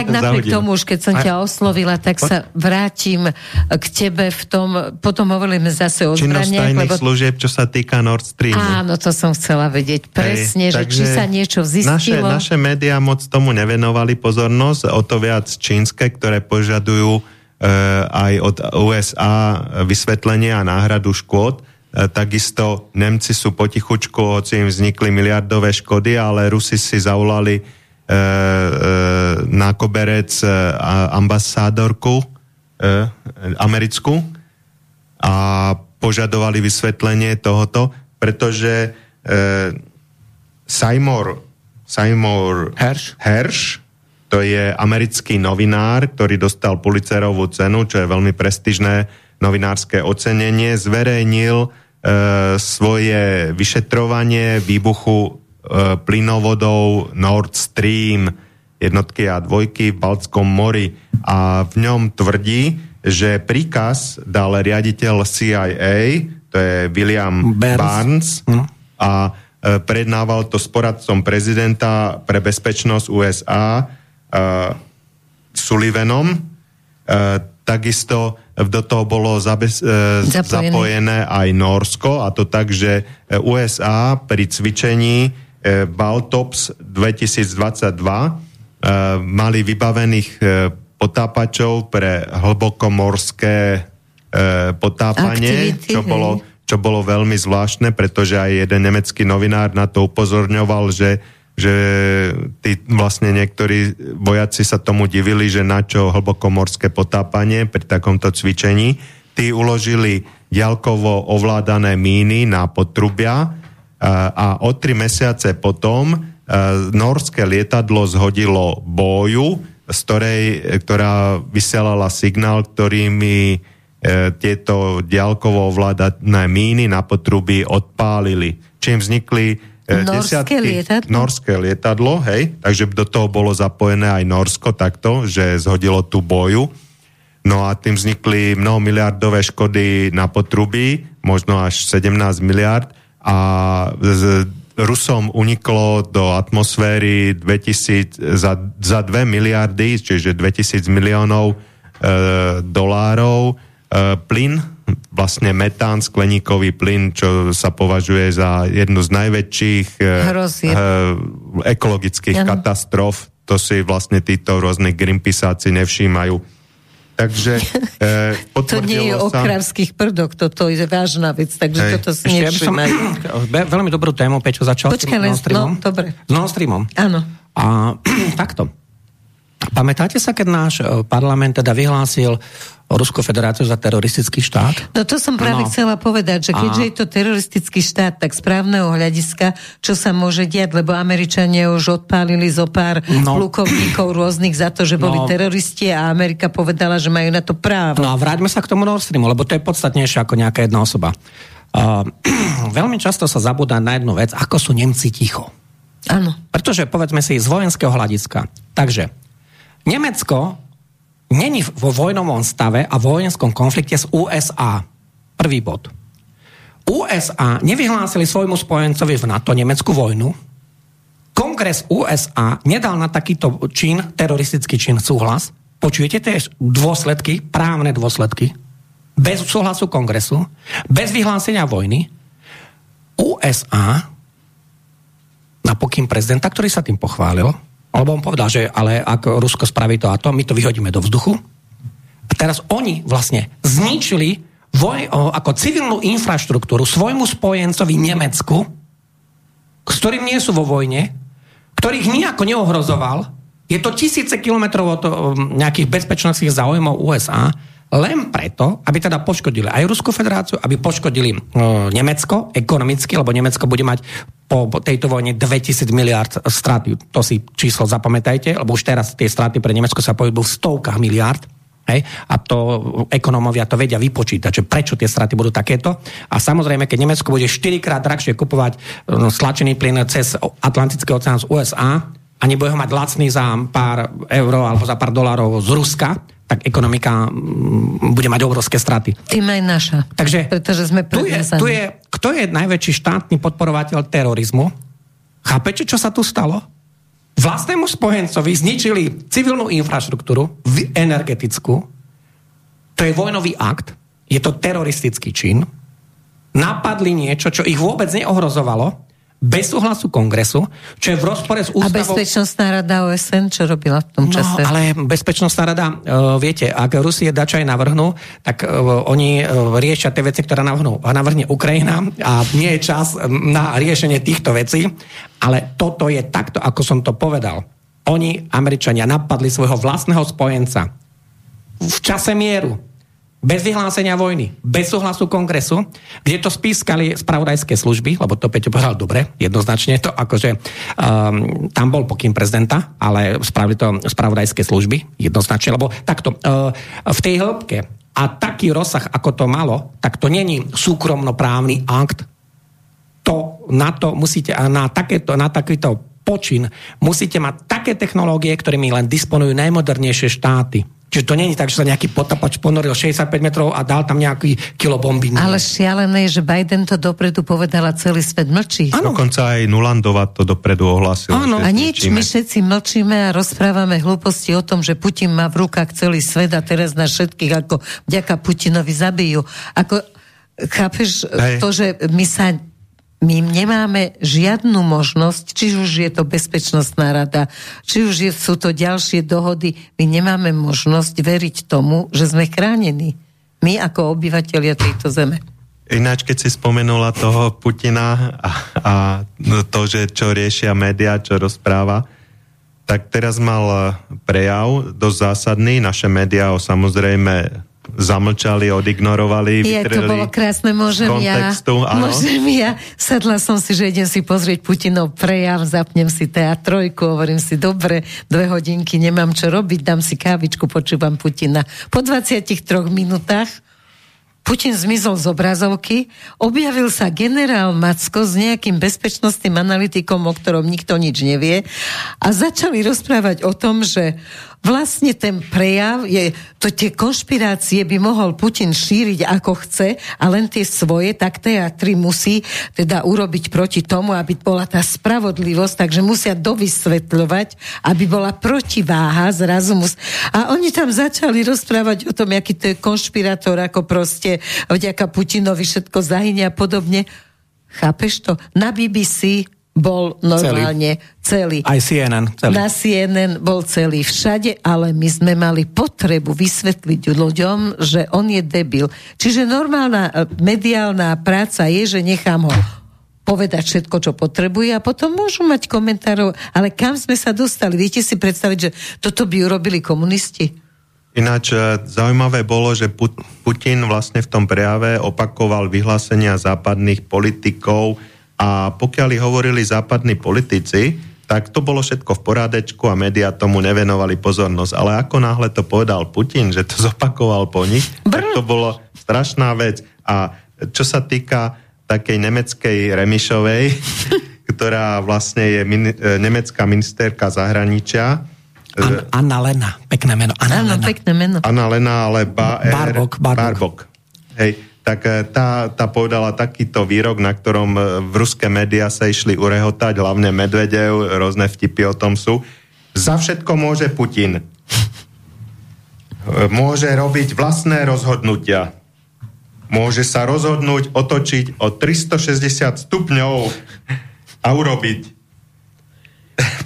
svet pokojným a šťastným. Takže, Keď sa otočí o 360 stupňov, už malé dieťa vie, to bude že zo základnej školy, že keď sa otočíte o 360 stupňov, tak ste presne tak, jak ste boli, takže táto nemecká Remišová e, no, niekedy, si niekedy myslím, prekonala aj slovenskú Remišovu, tá povedala takúto vec, dneska som si to video ešte na schvál pozrel, no. lebo sa mi to nechcelo veriť, tá jej veta, ale naozaj to povedala že na čo vám budú vyššie dôchodky alebo obedy zadarmo, keď vám budú padať na hlavu ruské bomby, takže musíme poslať všetko na Ukrajinu, aj techniku, aj peniaze. Ja si myslím, že niekedy a práve, že ja si myslím, že tie ruské bomby budú skôr na nás padať vtedy, keď tam budeme všetko posielať na A hlavne, Ukrajinu. keď tam bude aj Remišova, aj vtedy budú padať, lebo však ona vie, že treba posielať zbranie, lebo je odborníčka. Takže naozaj tak ako... to povedala, nebol, nebolo to iba v tých vtipoch, tých bublina, ale som si to našiel, to video s ňou. Ja sa to páči, Peťo, čo zvrel. A, Áno, to... jeden vtip ti poviem, akože, m, mm, lebo je veľa dobrých vtipov, ale jeden je taký zaujímavý, že e, šéf tajnej služby Ukrajiny príde za prezidentom Ukrajiny Zelenským a hovorí mu, počúvaj ma, Voloďa, no, on teraz je Volodymyr, ale ináč bol Voloďa celých 42 rokov, keď začala vojna, a teda kým sa stal prezidentom. No a on mu hovorí, Voloďa, počúvaj ma, mám pre teba dve, zlé, dve správy, jednu dobrú, jednu zlú. A tak hovorí, tak najprv tú dobrú. Putin slúbil, že ťa nezabije. OK, a teraz tú zlú? Ale Biden to neslúbil. Toto je vážny no, vtip. No, akože... Tej Ukrajine ešte treba povedať takto. Uh, Ukrajina celému svetu ukázala, ako dopadne štát, ktorý si nechá s Sorošovcami, lebo to, tam je vplyv tých ohlupovacích agentúr, nahovoriť, že oni dokážu poraziť Ruskú federáciu. Stále to hovoria aj v našich ano. správach.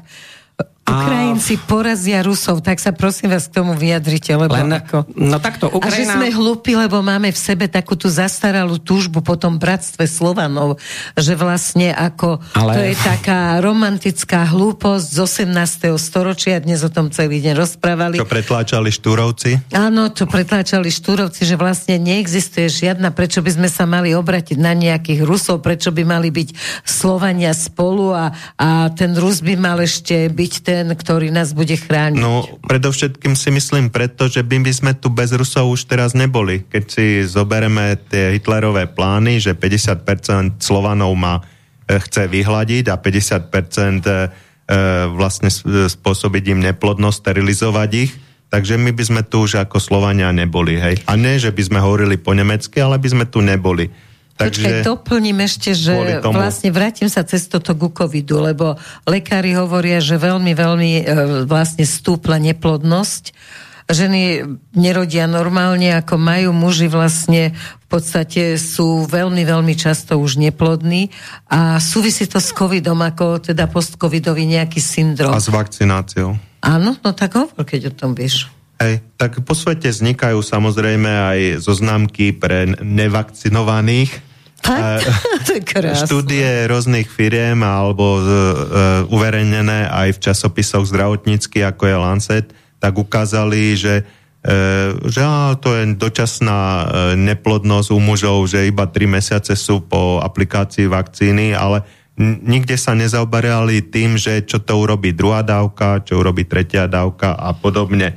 Takže keď môžeme k tomuto nášmu zdravotníckému okienku povedať niečo, že ak chceš poznať pravdu, vypočuj si tých, ktorým zakazujú hovoriť. Takže to boli ľudia, aj ako Robert Malone, hej, vynálezca mRN vakcín v roku 89, patentoval ich.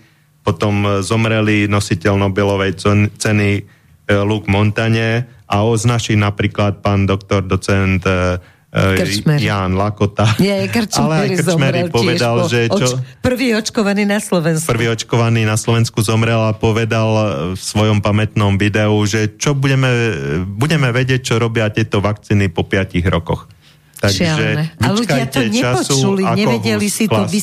Ale prečo prečo nepočúvajú s pochopením? Aj teraz sa smejú, výraz, hej. že čítanie s pochopením, hej. tak mohli by aj počúvať ľudia ako počúvanie s pochopením. Hej, teraz sa smejú, že, oh, že vidíte, my žijeme a dali sme si teda tie dve dávky, ale kedy ste si ich dali? a ktoré, e, ktorá šarža to bola, alebo sú na internete zoznamy šarží a ktorá niektoré šarže sú 3000 krát smrtnejšie. Plus to, že 70% všetkých dávok bolo placebo, slaná voda. Takže dali ste si ju zrejme e, niekedy po decembri 2021, pretože tie prvé boli iba pre tých starých ľudí a tí už to majú za sebou, čo si to dali e, v lete 2021. No a teraz, kto to má za sebou, taká významná osobnosť, dúfam, že ne, nepopletiem jej meno. Myslíš tajskú princeznu? Tajská princezna, takže skúsim prečítať jej meno. Som si ho rozdelil na tri dielky. Bajra Kitty Jabha. Pekne. Takže jediná následnička thajského kráľa, obrovskej krajiny, ktorá robila ako reklamu na očkovanie a podobne, e, po tretej dávke posilňovacej upadla do kómy, pretože jej zlyhalo srdce, tá myokarditída, čo sa ukázalo aj v mnohých štúdiách, že e, je to vedľajší účinok týchto vakcín. Mnohí Samozrejme, športovci mladí na to zomreli? Hej, zomrelo v priamom prenose na štadionoch tisíc športovcov. Táto princezna bola nielen, že celkom vo mladá, ale dokonale zdravá a s najlepšou e, medicínskou starostlivosťou, ako si viete predstaviť. Mala 44 rokov, vyzerala možno, že na 24. Vidíš, Erika, ako ty dlho nadsluhuješ? Ona mala 44. Jej mladší nevlastný brat. Ale ja som neočkovaná. E, ktorého Aha. mala byť buď regentka, alebo nemôže byť následník trónu. On sa volá Dipank Kora. E, má zase po aplikácii vakcíny v detskom vek- veku autizmus, vedľajší produkt e, vakcinácie hliníkom, ktoré, ktorý má vyvolať tú reakciu vakcíny. Takže e, najprv bol z toho veľký poplach, e, Tajsko zrušilo tie rôzne e, veci covidové, aj testy, aj covid pasy. E, verejne sa hovorilo, sú aj videá, že že zakáže vakcinovanie, ale potom si vlastne uvedomila kráľovská rodina, že ona robila tú reklamu ako u nás, vakcína je sloboda, ako robila pani e, z Kozieho paláca Takže a ona dostala obrovské prostriedky od Pfizeru, aby presadila vakcíny pre takúto ľudnatú krajinu, však samotný Bangkok má 10 miliónov 10 obyvateľov, neviem, Tajsko koľko má, 80 možno. 80 určite. To bol kšeft. Takže mm. obrovský kšeft, hej, a ladovať to do ľudí, no ale vlastne to, to by bolo už potom pre toho kráľa veľmi veľmi hlúpe, keby uznal, že on nanútil svojich poddaných si píchať niečo, čo ich zabíja, takže dokonca nechcú povoliť ani pitvu a podobne, ktorá by to preukázala, tvrdia, e, že to spôsobila bakteriálna infekcia. Hej? Tak neviem, ktoré bakteriálne infekcie spôsobujú. Aj keď to bola bakteriálna infekcia, aj tak to môže byť vedľajší účinok tejto vakcíny, ako upozornili mnohí imunológovia, že vak- vakcinácia vlastne e, týmito mRNA vakcíny spôsobuje stratu imunity a potom vás môžu zabiť alebo ťažko poškodiť dovtedy neškodné baktérie. baktérie. Takže aj v tom prípade by to ukazovalo. Napríklad doktor Sucharit Bhakti, E, ktorý pôsobí v Nemecku a umlčiavali ho, tak on robil sám rozhovory so zástupcami e, tchajských zdravotníckých e, týchto rôznych organizácií, ktorí o tom rozhodovali a tam sa hovorilo, že teraz asi zakážu tie vakcíny. No ale samozrejme zostalo ticho, lebo hneď nasadila tá Sorošovská úderka mnoho tých overovateľov a fact-checkerov, ktorí vlastne rozprávali, že nie, to nebolo potom a podobne a vyvracali to a u nás sa o tom vôbec nehovorilo. Samozrejme, v Thajsku to tí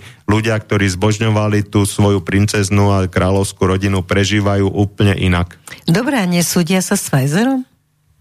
No, museli by sa súdiť sami so sebou. Vlastne museli by treba zverejniť e, tie zmluvy, ako sa teraz ukazuje, mm-hmm. napríklad, e, čo sú súdy, e, na, taký, taký New York New York Post, myslím. New York Times. New York Times. Times vlastne sa súdi na Najvyššom Európskom súde s Európskou komisiou o odtajnenie SMS-iek Uršuli von der Leyen s riaditeľom Pfizeru Albertom Bourlom, keď sa dohadovalo nákup vlastne miliard vakcín pre obyvateľov Európskej únie. Každému chceli pichnúť viac ako 10 dávok tejto vakcíny, ktorá bola proti prvej vírusu z prvej vlny, nie ani z druhej, ani z tretej, štvrtej, z prvej vlny, čiže na ďalšie vlny úplne neúčinnej, ale chceli to napíchať obyvateľom Európskej únie. Ďalšie súdy, ktoré prebiehajú napríklad e, v Idahu, e, začal sa súd e, v USA. To je štát USA, Idaho. Hej, Idaho, to je zase o inom. V Idaho Vieme. je návrh zákona na zákaz používania mRNA vakcín, hej, uh-huh. ale začal sa súd, bývalá vedúca klinických štúdií, oni tomu hovoria Vister e, bloverka, akože to je podľa jednej anglickej rozprávky, že tak silno píska, že ľudí to hádže na zem, dokonca aj čerta. Takže ona sa volala e, e, vedúca klinických štúdií firmy Pfizer Brooke Jackson žaluje Pfizer ohľadom testovania vakcín, že sfalšoval sfalšoval tieto testy a predložila o tom aj dôkazy ako vlastne znútra z Pfizeru. Takže uvidíme, ako dopadne tento súd. súd hej, uh, vlastne uh, Pfizer na takomto súde dokonca argumentoval, že aby taký súd zastavili, lebo že Pfizer tak robil na príkaz americkej vlády. Takže vlastne iba dodal to, čo chceli, že vláda chcela sfalšované výsledky o tom, že, že e, tie vakcíny sú neškodné, že sú 100% účinné, e, že nemajú vedľajšie účinky, že zastavujú šírenie vírovej infekcie. Všetky tieto vyhlásenia generálneho riaditeľa Pfizeru toho E, Bourlu sa ukázali ako klamárske, klamlivé, pretože tie vakcíny e, sa ukázalo, že prirodzená imunita je účinnejšia ako tieto vakcíny a bolo to publikované podľa rôznych štúdií aj v lekárskom časopise Svetovom Lancet.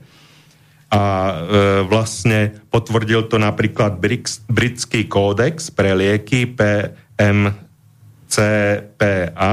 alebo Stanfordská univerzita, štúdia z, z, z, teda z Louisiany, potom e, štátna univerzita Marylandu napríklad, potom Navare Health Service Španielsko, Bond University v Austrálii a mnohé ďalšie.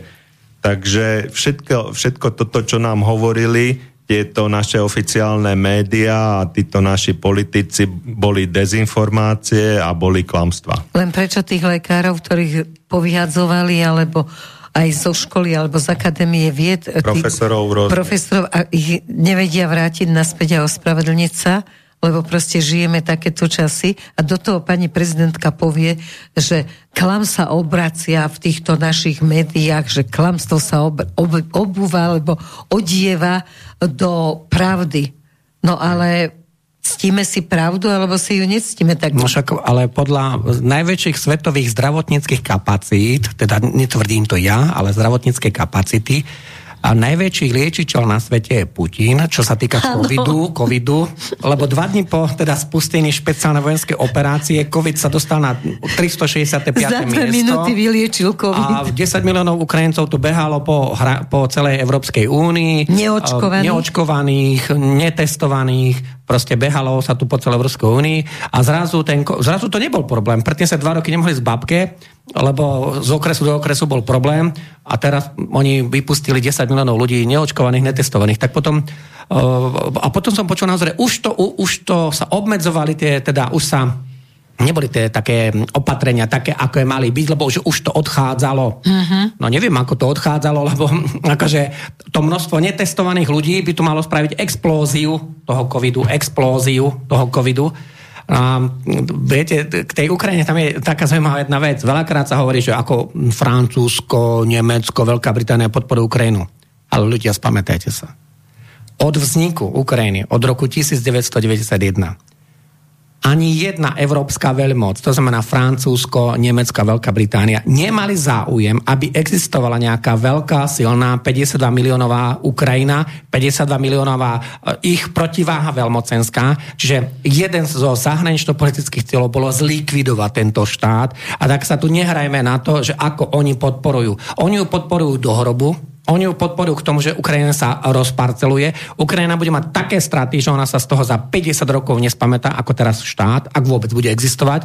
A e, to už teraz Američania hovoria, však vieme, čo sa stalo. Však m, mm, kedy bol 20. februára, dnes máme 24. 20. februára prišiel Joe Biden do Kieva do Kieva. A čo myslíte, čo on povedal tomu prezidentovi Zelenskému? On povedal, no Volodymyr, game over, hra sa skončila. Ešte pred tým týždeň si rýchlo dohodli s Rusmi, e, to už potvrdili aj americké a ruské rozviedky, že prosím ťa pekne, ale my, my tam Joe, Joe Bidena posielame do toho Kieva, takže nie, že nejaké raketové údery. Takže ak ste si všimli celý týždeň, neboli žiadne Jasne. raketové údery na ten smer. Rusi im to teda potvrdili, že OK, lebo tak logicky však, e, ak by ste boli na mieste Putina, tak by ste e, práve, že maximálny pozor dávali na týchto dvoch neschopákov, aj na toho Zelenského, ale aj na Bidena, lebo už to by bola obrovská strata pre Rusov, keby tam jedni alebo druhý dohodili niekoho šikovnejšieho. Už keby tam dohodili... Potrebujú to, ich. No, lebo to je... Rusi ich potrebujú, Rusi ich musia milovať. No, oni ich tam akože naozaj potrebujú a veď, tam ešte napríklad veľmi zaujímavý aj ten Arestovič, čo bol teda ten poradca toho mm, Zelenského. To je veľmi zaujímavá mm, persóna, no. lebo on vlastne čo spravil? On celý rok bol proukrajinský, proukrajinský striktne protiruský, hej. Potom, e, čo sa zdalo ako šialenstvo, len doplním rýchle, aby to ľudia pochopili. On je teraz pod ochranou americkej CIA, Arestoviča chráni americká tajná služba, čiže nikto sa na neho momentálne na Ukrajine nemôže dovoliť, nič, akože hej. Uh, on si komunikuje ako chce, on teraz hovorí, ja som súkromná osoba, ja si môžem rozprávať, čo chcem. On hovorí už protiukrajinsky. A hovorí veci, za ktoré by iných ľudí tam popravili? Jasné, však poslanci tej vrchovnej rady, tí deputáti, to je ten ukrajinský národný zbor, teda zákonodárny a ústavnodárny zbor, vrchovná rada, tak tí navrhli e, trestne vlasti z rady a teda popraviť ho. E, samozrejme, že keby sa k nemu dostali nejakí bandarovci, tak e, gulka do čele, to by sa tomu ako nemohol vyhnúť, lebo za takéto niečo, však on tam povedal jednoznačne, že on už totiž pod vplyvom Američanov, on už dá sa povedať, možno pripravuje tie americko-ruské rokovania. On transformuje celý mediálny priestor na Ukrajine. To som má... sa chcela opýtať práve Petra, že milióny... či toto je jedna z fín spravodajských. Áno, toto je... Áno, áno, hej. Ale oni to robia. A čudujú sa všetci aj na Ukrajine, aj v Rusku, že ako je možné, že on si dovolí takéto veci hovoriť, hej, aj na video áno. a verejne. A čo sa týka ešte toho Bidena... Počkaj, ešte je za ním CIA, čiže CIA, podozrivé, ktorá Jedna súkromná americká e, bezpečnostná agentúra mu robí obrovskú ochránku. Prečo by lebo je už na tom na zozname mirotvorec, kde sa dostanete a zabijú vás. Tam je aj Viktor Orbán a podobne. No a k tomu Bidenovi vlastne on e, došiel letadlom teda do Polska, zabával ľudí aj pri nástupe, aj výstupe, lebo v obidvoch smeroch padol zo schodov, sa šmykol. Ale je úplne zdravý. No a v Polsku vlastne to naše televízie nedávali, keď mali s počervenom koberci, tak išiel stále z neho dole a dvaja ľudia ho zasplačili na ten koberec, bolo to veľmi vtipné video. A ešte je tu z Česka vlastne správa, ktorá nie je celkom zaručená, že prečo sa odložil o dve hodiny jeho prejav ja aj toto ani nehovor. No, že prvý raz prišiel k mikrofónu a vydával rôzne zvuky z tej zadnej časti tela a potom povedal, že som sa... No Áno. a odišiel a o dve, O dve hodiny, hodiny sa toto prišli, no. presunulo. Radšej neverme E, tomu, takže- že je to pravda, lebo víš, ono je to síce vtipné, keď sa na tom človek pozrie a zasmeje sa, jak z toho koberca ide preč, ale na druhej strane, keď si uvedomí, že to je človek, človeka, ktorý, hej. ktorý rozhoduje o tom, čo bude, aká bude budúcnosť. On je vlastne iba hovorca toho Deep State, ktorý ho Áno. tam podvodom dosadil tých Ale podvodných aspoň voľbách. keby tam dali takého, jak bol Kennedy, tomu by každý uveril. To by hrozilo, že sa im zbúri a nebude robiť e, to, čo Aha, chcú. lebo by mal svoj vlastný názor. Takýto vydierateľný človek, ktorý e, jeho rodina priamo aj on bol za, zapletený v rôznych obchodoch s Čínou, s Ukrajinou a podobne v rôznych černých e, veciach aj v tých biologických laboratóriách je dokonale vydierateľný a dokonalá bábka. Takže... Čiže to je najlepšie pre spravodajské služby, hej, keď tam máš dokonale vydierateľného Hej, a človeka. pravodajské služby, ako sme tu už raz spomínali, iba tiež slúžia týmto ľuďom z Deep State, hej, to je iba nástroj. No ale Takže- momentálne o, o mnohých veciach rozhodujú práve oni vo vývoji vojny. Ale samozrejme, však práve preto si tie tajné služby a teda tie Američania na tie budúce mierové rokovania, lebo ja som presvedčený, že táto vojna, e, keď sa oslabia obi dve strany vojensky, to budú zásadné straty, tak Američania z Rusmi si teda nájdu nejakú cestu a Ukrajina sa rozparceluje. To je ešte predčasné hovoriť ako. Ja som, verejme, ja som asi 30 scenárov rôznych počul, videl, niektoré sú nepre, nie je celkom v poriadku, ale napríklad s jednou vecou nesúhlasím. E, Rusi nemôžu si nehať iba Krym a Donbass, lebo potom to by Rusi... Ešte aj Luhansk. No takto, však my sme mali veľkú reláciu, pamätám sa, 30. septembra 2022 do zostavy Ruskej federácie, teda do ústavy Ruskej federácie bol priňatý aj Chersonská oblasť, Záporovská, Donetsk, Luhansk, čiže tam ma, oni majú... Prepojenie na Krym. Áno, oni majú ten pozemný most na Krym, je to tých 89 federálnych subjektov. No a teraz, keď mi niekto povie, ale Rusi si nehajú len tú, uh, tú ľavobrežnú Ukrajinu, teda tú východnú časť. Uh-huh. Tak sa pozrite na mapu, ale polovica Chersonskej oblasti, aj to mesto Cherson, je na pravom brehu Dnepra. Čiže neverím tomu, že Putin bude meniť ústavu, oni povedia, OK, my, lebo oni to zobrali v tých eh, administratívnych hraniciach. Takže oni jednoznačne eh, minimálne niekoľko sto kilometrov pri tom ústi toho Dnepra, kde je ten Cherson, tak eh, budú na tej pravej strane Dnepra a ono tých scenárov je veľa. Ako náhle padne tá... Takže myslíš si, že rozšíri sa tá ruská akože chuť mať No, ešte to- o kúsok územia ak, viac? V, ak neudržia Ukrajinci ten juh, padne na tom Bugu, to je dosť veľká rieka, južný Bug, tam padne Mikolájev. Z toho už je kúsok do Odesy a z Odesy je kúsok do Podnesterska. Ale A mať Podnestersko je- Odesu je veľmi rozhodujúce. No, tak Odesa, takto, Ukrajina ako náhle stratí Odesu, tak uh, má obrovské problémy, aj štátoprávne, ale v prvom rade uh, Rusi uzatvoria z tej vojensko, toho vojenského pohľadu celé to severné čiernomorské pobrežie. Lebo to ukrajinské pobrežie bolo oveľa dlhšie ako ruské, lebo Rusi mali od tej Anapy cez ten Novorosísk, Gelenžík, dole tu apse po Soči až po tú hranicu s Abcháziou, hej, lebo to je Gruzinsko. No, no. Naši tvrdia, že je to Gruzinsko, ale ja som tam bol, tak eh, viem, že tam je Ab- Abcházsko. Áno. Uh, bol som dokonca, mám aj fotky na tých hraničných stĺpoch, uh, tí ruské vojaci mi to teda umožnili sa tam fotiť, Abcházky sa na to dívali. Keď prejdete z Imeritenského kurortu, to je ten južná časť Soči, kde sú napríklad tie olympijské parky, tak stade 5 km pešo zajdete na tú hranicu do tej Abcházie. No. A ako náhle, ako náhle mm, padne ten juh, tak bude vážny problém, lebo e, vlastne ten front sa môže začať pos- posúvať, a teraz vojenský front sa môže začať od toho juhu posúvať aj smerom k tým veľkým mestám, napríklad nielen k Dnepropetrovsku, ale napríklad aj k tomu Kievu alebo k tým ostatným veciam. A potom bude zaujímavý v budúcnosti ten bieloruský front. Ja som presvedčený, že však logicky tam Rusi majú momentálne 15 tisíc ľudí, tak tam nemôže dôjsť k ničomu. Mm. Tam, Lvov má 730 tisíc obyvateľov, Kiev 3,5 milióna mal a vy tam čo chcete. A Rusi, keď sa raz poučili, že im je 100 tisíc ľudí na to málo, tak neurobia druhýkrát tú istú chybu. Uh, takže tam bude výsledok ten, že no, ono príde k tomu cviku, že medzi severnou časťou Moldavska a Bieloruskom sa to uzatvorí, nejako sa to prepojí a uh, ako náhle prestane dodávka tých zbraní z toho západu, hlavne z USA, lebo momentálne tá Európska únia a tie sklady európskej, teda toho, tých európskych štátov na to sú také prázdne, že oni tam ale už nemajú čo dať ako niečo efektívne. Ako, tam je ten problém, že na Ukrajinu príde v roku 2023 menej zbraní ako v roku 2022. Hej? Takže a nie som si istý, že Rusi dajú menej zbraní, ako dali v roku 2020. Skôr viac. Skôr No, viac. asi viac. Takže, Počkajte, teraz akože, keďže pôjdeš, tak e, dajme si teraz tri otázky od poslucháčov, keby bola aj nejaká na teba a dajme si potom tú kybernetiku a to Ok. okay. všetko, čo je v, tejto, v tomto vojnovom ešte zaujímavé, aj tá, aj tá Ukrajina je zaujímavá, lebo tam bol ten Dopovieme. Biden a to všetko. Dobre. Dopovieme, dáme trom ľuďom, nech Dobre, máme poďme. aj slovo, nech má aj posluchač. Tak poslucháč Ervin nám píše, no prežil som dve mobilizácie na západnom vojenskom okruhu. Každej mobilizácii predchádzala aktualizácia stavov v spolupráci s príslušnou OVS podľa zaraďovačky na mobilizačnej pracovni. Teraz považujem zisťovanie stavu ako prvý krok k niečomu. Čomu? To mi povedzte vy. Ja som v civile od roku 89 a veľa sa to v armáde zmenilo. Tak e, od 89. to myslím si, že už vás nebudú volať. Aj keď na Ukrajine je teraz všetko možné, dokonca dostal povolávací rozkaz aj slepec. Ale Bolo video, ukazoval ho. Tak e, je možné teda, že sa niečo bude diať, ale naši, naši ešte samotní nevedia, čo im prikážu zo západu. Takže, lebo keby im to povedali teraz, tak on pri tej svojej stupidite, ten Heger a podobne sa tým pochváli a povie to. a bol by prúster. A Zatiaľ by zle? predčasná odpoveď. Ja vám No poviem a- prečo. 1.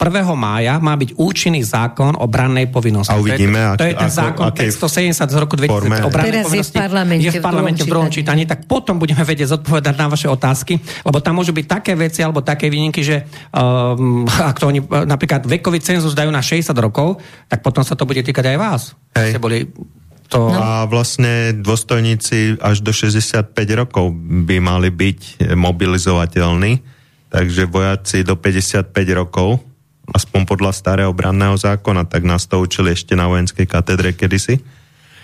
No a- a vlastne naši, naši sú v totálnom podriadení, e, čo sa týka rozkazov z USA.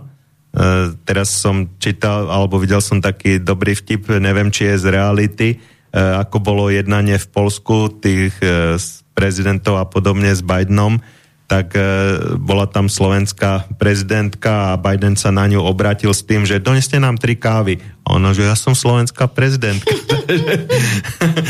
tak, Ešte, že tam nebol pán prezident Rizman, lebo Ale to že tiež na- bolo zle. Povedala, že po, ale prinesem vám, prinesem. Hej, takže v takomto postavení sme, takže čokoľvek si zmyslia, hoci to tu bude úplne nelogické, tak to dokážu si pretlačiť tak, ako doteraz. A to je presne to, čo som sa pýtala generála Viktorina, keď tu bol, že on to povedal veľmi diplomaticky, že naozaj sme pre nich sedliaci a hlupáci bez akéhokoľvek nejakej možnosti niečo vo svete ovplyvniť, alebo čo len doma ovplyvniť. Poslucháč Lubomír píše, dobrý večer, zdravím vás. Ako hodnotíte pasívny postoj OSN v tomto konflikte? Čo sa týka Nord Stream 2, prečo sú Nemci takí submisívni? Inak len tak sa zamýšľam, čo keby náhodou niekto vyhodil do luftu 100 metrov podmorských internetových káblov na rôznych miestach? S pozdravom, Ľubo. Hej, vlastne... To sú tri otázky tam iné. E, OSN nie je až taká pasívna. Sme čítali aj včera, že prijala rozhodnutie e, protiruské. Áno. Áno a vlastne... Varuje Rusov, aby sa ich hneď stiahli z územia. Eh, Vyzerá to hrozivo, že 146 krajín bolo za, hej, ale keď to zoberete, že koľko tých krajín má obyvateľov, tak tie krajiny, ktoré boli proti, tak eh, a tie, čo sa zdržali, to je Čína, India. 80% svetovej populácie de facto eh, Tak ale oni je sa len na strane zdržali. Ruska, hej. A 8 krajín bolo proti a eh, 34 sa myslím zdržalo, alebo tak. Ne, neviem, tie čísla presne si nepamätám, lebo z hlavy a No videl dobre, som ale to včera. OSN takže, určite nepovažujete za to, že toto bol akt nejaký, nejaké prejavenie Ale niečoho. OSN je v područí Ameriky, vie, tak povedzme sa tak, ako to je.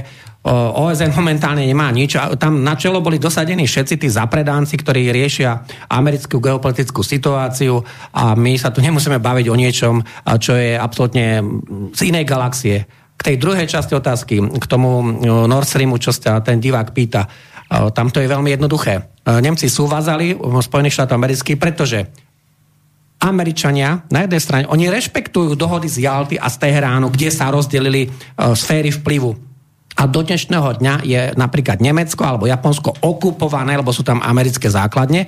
A vy sa pýtate, prečo sú takí Môžete si to nájsť, prepáč, skočím do toho, môžete si to nájsť, je to kancelársky akt, ktorý sa uzavrel po skončení vojny. Nemci sú preto takí submisívni, lebo tam majú najväčšiu vojenskú základňu Rammstein v Európe. Ale preto ju museli Kde sú dovoliť. desiatky tisíc, desiatky tisíc akože amerických vojakov.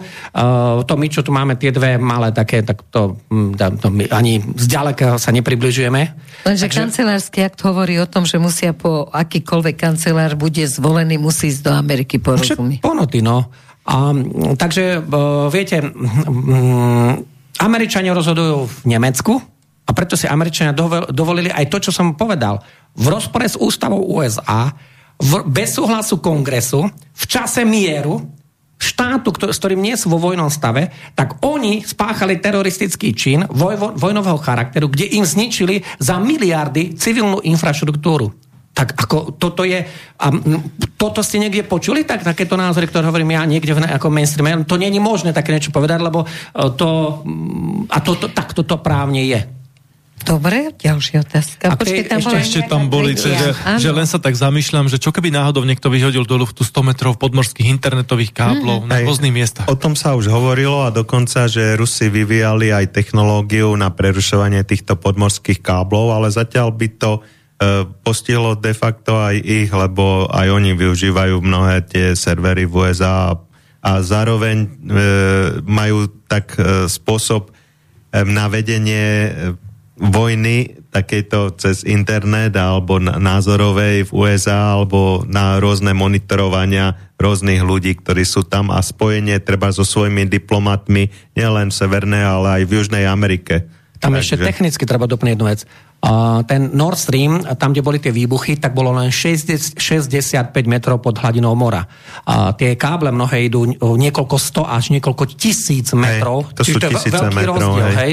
Akože vy niečo napríklad v hĺbke 3000 metrov, tak tam už potrebujete úplne iné Ale technológie. v súčasnej dobe je to možné, Je to možné. je to možné ale e, zároveň hneď by to ukazovalo na nich, lebo nie každá krajina má takéto technológie. Tak a- aj Nord Stream ukazoval na nich. Ako náhle by Ruská federácia začala prehrávať, myslím ako vojnu, tak mo- sa môžeme dožiť takých prekvapení, že oni momentálne neprehrávajú. Takže Vieš, ale každý potrebuje z vojenskej terminológie, kde nie je vedenie, tam nie je velenie. Čiže každý Napríklad, potrebuje hej. spojenie. ale Rusi majú svoje vlastné Hej, systémy. napríklad pozor. viem, prečo sa nezničia satelity, hoci by to bolo možné v dnešnej dobe. Zničiť tie satelity, čo prelietávajú aj na tú krajinu. Alebo Prečo? E, pretože pri e, odpálení takéhoto satelitu vznikne milión malých črepov, ktoré letia rýchlosťou tisíce kilometrov za sekundu a zničili by tým pádom aj ich satelity, lebo e, letia na, rozletia sa na všetky strany a obiehajú okolo Zeme tou obrovskou Fíha. rýchlosťou. Takže to, v tom páde by zhaslo všetko aj ich spojenie Aj alebo e, ich, ich, e, ich vojenská technika. Poďme Takže by sme sa vrátili o niekoľko desaťročí dozadu. Ohníky by sme si robili, lovili by sme si tam. Čo sa týka vojny, myslím. No sú aj pozitívne správy, e, čo sa týka tých amerických základní na Slovensku. No. Tak údajne niekde na Sliači, tí americkí vojaci si tam vyšli do miestnej dediny a do miestneho pohostníctva a už dostali po hube teda pár facek a sú zdesení nad tými miestnymi. Aj v svetových Akí e, sme my vandali. správach sa hovorí, že napríklad z Trnavy, ako tam ľudia skandovali, akože obrovská demonstrácia pochodu za mier, e, skandovali Rasia, Rasia, chceme mier, tak to prekladali aj treba z rôzne zahraničné médiá, alebo ako primátor Pol, Poltáru sa postavil na stranu pochodov za mier, alebo primátor Galanty a podobne, takže ozýva sa to uh, treba v ruských, čínskych a podobne srbských médiách. Ešte Peťa doplním k tomu postoju toho domáceho obyvateľstva, a, tak je tam veľa nových skutočností, ale tie sa vôbec u nás nedozviete. Tak napríklad, a, toho, teraz ja citujem ukrajinské zdroje, hej? nie ruské, hej? ukrajinské zdroje. Takže e, na severovýchode Ukrajiny je Sumská oblasť, tam je to hlavné mesto Sumy. Potom je Luhanská oblasť a Charkovská oblasť. Vo všetkých týchto troch oblastiach ukrajinské velenie zakázalo príjmať Ukrajincom potraviny a vodu a akékoľvek občerstvenie od domáceho obyvateľstva, lebo v sumách im otravili 42 ľudí, mm. a v Charkove vyše 30 a armáda to identifikovala, že to bolo práve po požití alebo po vypití niečo, čo akože im z dobrej vôle dali akože tí domáci obyvateľia. Takže uh, oni jednoducho tie boje sa vedú na rôznom fronte a to už je nebezpečné, keď domáce obyvateľstvo začne teda tú domácu armádu, lebo stále je to tá domáca armáda, tráviť. Nejakým, e, tráviť e, takýmto spôsobom. A tie ukrajinské zdroje, jednoznačne tam je vydaný pokyn, nesmiete nič brať na pitie, jedenie od domáceho obyvateľstva, minimálne v týchto troch oblastiach. Šialené, Takže, ďalej. Hm. Zdravím do štúdia. Dnes som čítal v štáte, E, IDAHO zaviedli, že očkovanie mRNA bude trestným činom a kongres začal vyšetrovanie vlády a Pfizeru za ohrozenie zdravia obyvateľstva. Áno, to čo, som spomínal. Čo na to asi povedia teraz naši pseudoodborníci na čele s Čaputovou? Peter z Martina. Hej. Že je to hoax. Tak navrhli to republikáni, uvidíme, ako to dopadne, hej? lebo... A po rusky útka. navrhli to republikáni a uvidíme, ako to dopadne. Jednoznačne je to veľmi pozitívna správa v médiách vôbec nie je, samozrejme iba také ako Epoch Times z USA, čo je vlastne bývalé e, médium čínskych desi- disidentov, tak to uvádza. Pritom mi napadá, že či Ale teda je ďalšie možné... pozitívne správy, keď sme už zabrdli tak do tohoto daj. vaxu, hej? E, internetové no, noviny, e, expose e, v dvoch štúdiách odhalujú, že vaječné žltky zmierňujú pôsobenie spike proteínov z týchto falošných mRNA vakcín, takže a zároveň rozoberajú, že od, prečo sa tak veľmi potlačajú chovy e, sliepok, Napríklad v USA dodávali slepačím farmám krmivo, po ktorých prestali niesť sliepky vajíčka a zároveň e, hlavne aj v Európe vykinožili množstvo chovov sliepok pod e, údajnou hrozbou vtáčej chrípky, čiže skapali tam nejaké sliepky, čo vždy kapú, akože som brigadoval na slepačej firme každý deň, bolo za socializma zo pár sliepok, ale sa to hodilo do kafilerky a, alebo zakopalo a, ale teraz keď skape sliepka, tak sú, alebo kačica, si kýchne, sú schopní vykinožiť na 100 tisíce nevinných zvierat Takže, Ošípaných takisto stati Je to možné, možný dôvod toho, že nechcú, aby ľudia mali taký prístup k vajíčkam a v budúcnosti vidíme, ako rastú ich ceny, že nemusí to byť iba kvôli zimnému obdobiu, lebo naozaj, keď idete do obchodu, tak tie ceny 4 eur, 3,99 včera vysoké. som kupovala. A ďalšia potešiteľná správa, aby sme uzavreli zdravotnícke okienko, je z Bulharska má najnižšiu nadúmrtnosť v celej EÚ, ako sme spomínali už v predchádzajúcich reláciách. Tá nadúmrtnosť je čím vyššia počet zaočkovaných, tým väčšia nadúmrtnosť mladých ľudí, hej, v niektorých krajinách až 40% a u nás to bolo 37% za 21, uvidíme za 22. A Bulhári sa nenechali očkovať? Bulhári mali najnižšiu očkovanosť, akože tam bola mizivá, možno, že niektoré zdroje uvážali 20%, ale polovica z tých zaočkovaných sa hrdilo, aj v články sú o tom, že majú falošný vakcinačný preukaz, takže Bulhári e, si získali sympatie na mnohých tých stránkach. Nezaočkovaní ľudia píšu, že tam sme si mali kúpiť nehnuteľnosť a podobne. Ani bulharská vláda nevyžadovala nejaké drastické tie COVID nezmyselné opatrenia ako u nás ani tie ruška, ani testy a podobne. Takže to je potešiteľná správa, blahoželáme Bulharom. No daj ešte jednu poslednú, dobre? Znova nám Peter z Martina píše, som v úžase, ako sa dokáže rýchlo zmanipulovať také slovo, ako je mier zo strany anglosasov a samozrejme hneď aj našich poslušných pseudopolitikov. Tak teda máme nový výraz dvoch antagonistických významov a to mierový štváč. Mierový štváč. Mierový štváč, tak to je dobré. Tak to je šialenstvo. Hej.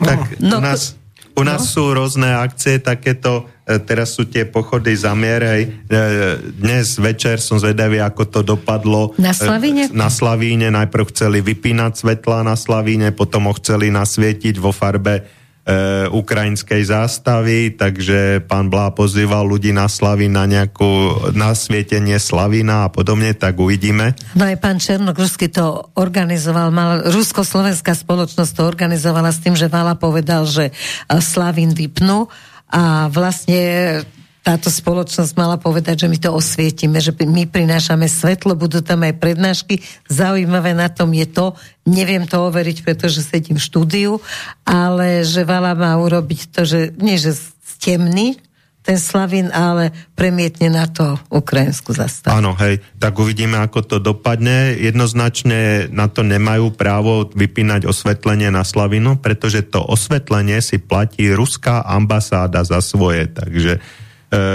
vlastne vypnúť niekomu cudzie osvetlenie, len, takže to by bolo veľmi zvláštne. U nás by to asi také zvláštne nebolo, no povedz ešte nejakú tvoju poznámku a pôjdeme rozobrať Pohodne. ešte tú kybernetiku, takže budeme... A ešte dokončíme tu, toho Bidena, to je zaujímavé. Dobre, no, ty, do, Biden, ty si už akože e, dopovedal? Napríklad, e, nie, nie, ja, ja už zostaneme, už vychádza mi to, že ano, časovo výborne, je to v pohode. Dobre. E, ja by som ešte krátko k zemetraseniu v Turecku. Vidíme, že tie otrasy pokračujú, aj predčerom boli ďalšie zemetrasenia. Predpovedajú sa obrovské zemetrasenia v Grécku. Dnes som si pozeral snímky z rôznych pláží, treba v Taliansku, keď ustúpilo more o desiatky metrov a zostalo ustúpené, predpokladá sa, že na morskom dne vznikli nejaké obrovské trhliny, ktoré vyplnila voda, musia to byť grandiózne trhliny, keď takto klesne hladina mora. A napríklad tie trhliny, čo sú po Turecku, tak je krásna predtým olivovníková plantáž alebo kopce, hej, súvislé e, zvlnená krajina, teraz je rozorvaná roklinami, e, širokými desiatky metrov, hlbokými až 50 metrov, takže je to zvláštne, že sa takto dokáže to posunúť e, o desiatky metrov, vlastne by sa mali potom posunúť možno aj hranice štátov, no, že hej, tým pádom, že niekde, alebo vzniknúť niekde pohorie. No a to je zaujímavé, že v Turecku ešte zatiaľ vláda s tým váha, čo s tým? Je 70% ľudí podľa prieskumov presvedčených, že tieto zemetrasenia vyvolali e, vyvolali akože špeciálnym Umelo, že proste sa vytvorili rezonanciou. z USA, hej. No a sú na to rôzne teórie, napríklad Ale dôkazy zatiaľ asi nie USA robili nás uh, v, myslím, že v Nevade pokusy, že do hlbokých vrtov 6 kilometrov uh, odpálili jadrové nálože a to vyvolalo zemetrasenie naozaj veľmi ničivé na veľkom území.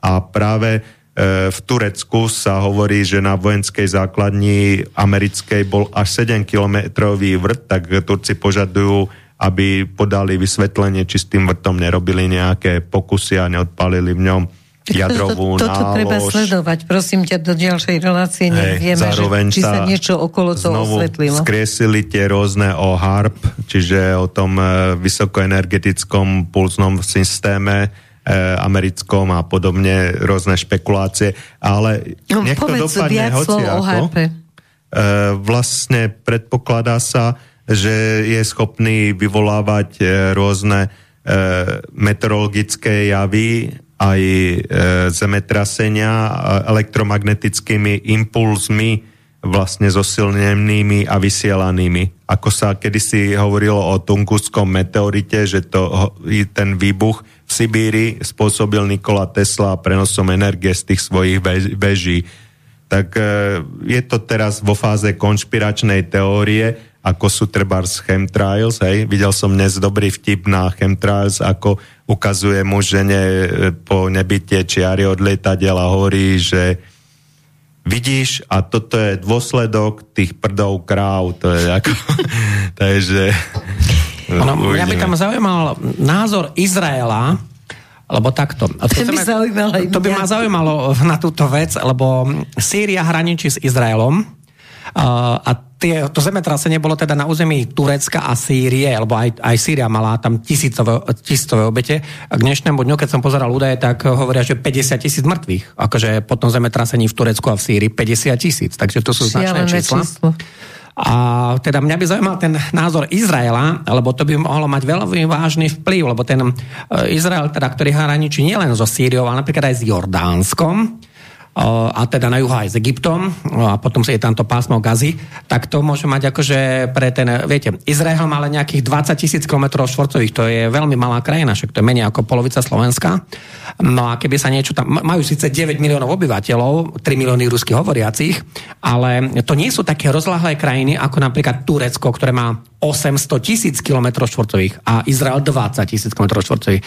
Turecko má 80 miliónov obyvateľov, Izrael len 9. Čiže tie straty, napríklad, keby sa takéto niečo dotklo Izraela, boli fatálne. Lebo my sa musíme pozerať aj na tie, uh, povedal by som, kvantitatívne pomery. Uh, pre Turecko je to obrovská strata, ale pri 80 miliónoch obyvateľov 50 tisíc je únosné. Ale napríklad pri nejakom menšom štáte, tak to môže teda mať vážne no, Turec, demografické Turecko dôsledky. sa zdá byť nevyspytateľné, tak treba im troštička akože aj ukázať, čo sa deje. Dobre, ako ja by som prešla teda k tomu, keď nemáš ty, Peťo, niečo ešte k tomu Bidenovi povedzme. Počkaj, ešte Peťo to povie a potom pôjdeme. No a k čomu? Ty si hovoril, že máš ešte nejakú poznámku, čo by si chcel povedať a potom, aby... Vlastne tomu Turecku som chcel ešte doplniť, že, že momentálne je jedno, e, či to je konšpirácia, alebo či sa to potvrdia, alebo či to môže byť vôbec pravda, alebo nie je pravda ale nie je jedno, čomu veria tí tureckí občania, tých 70% mm-hmm. opýtaných Turkov a hlavne v súvislosti s tým, že sa tam blížia nové prezidentské voľby. Takže pokiaľ to dokáže Ergodan aj bez nejakých dôkazov vhodne zmanéžovať, tak e, posilní sa to smerovanie Turecka, e, dá sa povedať, proti USA. No to by bolo ešte zaujímavé, to sa dočkáme. No poď Mirko na ja tú kybernetiku. Ešte, Čiže ešte Bidena, no, dobre. jasné, lebo takto. Len rátaj s tým, že máme 15 minút. OK, však dobre. Uh, ten Biden je dôležitý, však bol teda hovor, v Kieve. Hovor, hovor. A teraz ja sa citujem západný zdroj, to je agentúra Reuters, Reuters, čiže nie je to žiadna moskovská propaganda. A ten Reuters, ja ich citujem. Americká administratíva Kievu odkázala, že zdroje Spojených štátov amerických nie sú nekonečné a každý chápe, že sa to raz musí skončiť. No tak toto je zásadné vyhlásenie, lebo už tento západný zdroj, oni teda citujú... Tak ho okomentuj akože americkú administratívu. No a tam treba uh, teda povedať k tej návšteve toho Bidena v tom Kieve. On tam bol 5 hodín, bol tam, povedal by som, aj pod ochranou ruských kozmických vzdušných a raketových síl, lebo sa tam nič nestalo. Je to vtipné. Ale je to tak, akože, lebo Rusi to teda potvrdili, že nič sa tam nestane, lebo oni by ho tam podľa mňa nepustili. Ale oni potvrdili, že sa dohodli s Rusmi na tom, že uh, nič sa tam Že také... si ho uchránia, Rusi Áno, si uchránia Bidena, to bude nestane. No. Hej. A ja som povedal, že vlastne uh, ten Biden prišiel tomu Zelenskému povedať, no chlapec môj drahý, game over, hra sa skončila. Len ešte stále to tieto naše európske elity nepochopili. Oni to nepochopili. Hej? Lebo tu sa už forsiruje niečo, čo je v rozpore s americkými záujmami. A to je teda dosť nebezpečné. Neviem, kedy to pochopia, ale zatiaľ to nepochopili tie európske elity. Pretože, uh, čo sa to vlastne deje? Takže, uh, ako som povedal, ten Arestovič, on už vlastne transformuje celý mediálny priestor na Ukrajine a on už pripravuje tú Ukrajinu na to rozparcelovanie. Čo je záujmom USA, a teraz dávajte pozor, nie je to záujmom európskych veľmocí, ktoré stále forsujú tú územnú integritu a tú územnú celistvo z Ukrajiny, lebo oni si stále myslia, že to je pre nich najlepšie, aby teda tá Ukrajina v nejakej tej územnej celistvosti existovala. Lenže už Američania to nechcú. Američania majú absolútne iné plány. Od začiatku to nechcú. No, oni, oni majú úplne iné plány, pretože Američania teraz oficiálne predstavili dva také druhy scenárov. Jeden nazveme korejzácia, to je ten korejský scenár, že v Koreji sa to na tej 38. rovnobežke rozdelilo, sever taký a taký, juh teda proamerický, áno.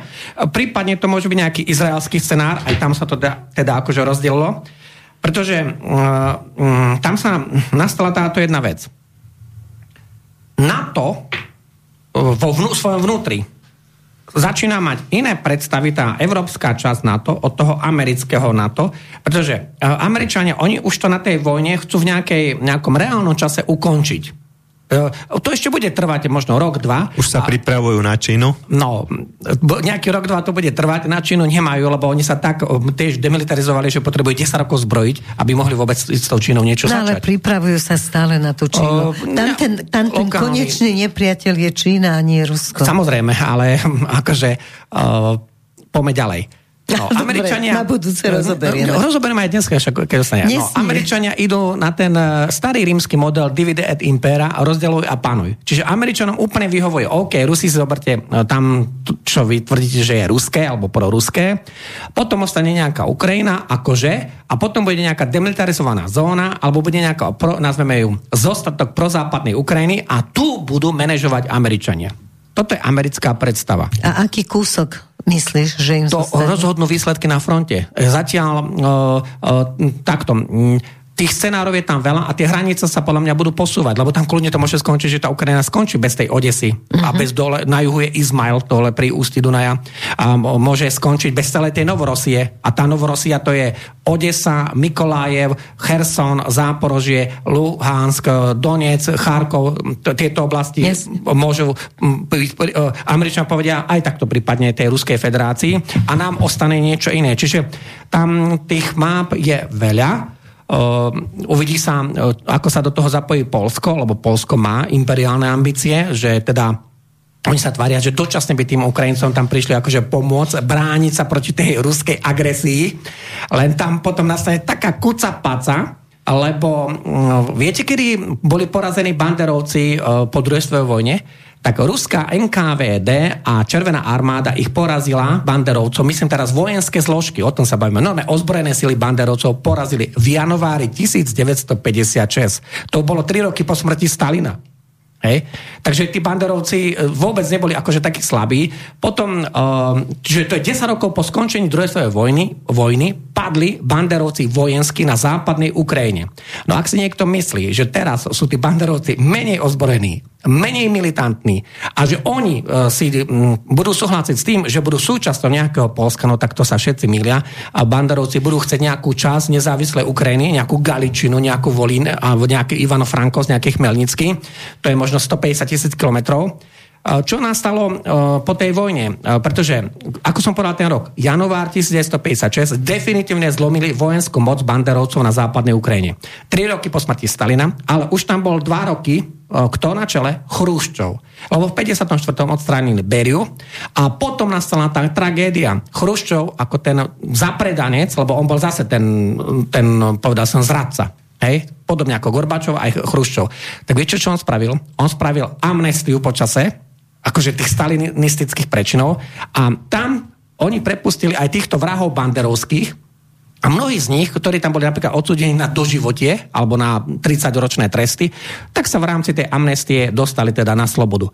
A tam už začali tie prvé korene toho, eh, tých banderovcov rás, lebo jednoducho napriek tomu, že oni urobili na tej volini etnické čistky, a to nie sú moje slova, to sú slova Poliakov, Izraelcov a tak ďalej. 100 tisíc mŕtvych. 100 tisíc mŕtvych tak jednoducho nakoniec týchto vrahov Chruščov v rámci istej amnestie prepustil. Čiže namiesto toho, aby oni zhnili v tom väzení, tak on už vytvoril to podhubie. Neskôr Brečňov to troška stlmil a potom už úplne to krásne išlo za Gorbačova a potom už Jelcin už sa vrátili z Kanady, zo západnej Európy a všetci tí domáci banderovci išli hore. Čiže tá militantnosť tej scény a toho banderovského povedomia vôbec nie je slabá na tej západnej Ukrajine a jednoducho na tej Ukrajine je neobanderovský nacistický režim. Na Ukrajine nie je žiadna demokracia. To je... A tá denacifikácia, o ktorej hovoria, že je hoax, tak si myslím, že kto s porozumením počúva, tak to chápe. Však keď... Čím dlhšia bude vojna, tým dôslednejšia bude denacifikácia a demilitarizácia. Len na sekundu, čo si myslíte o tom Edelweisse? Že si nazvu na Ukrajine Však, ako...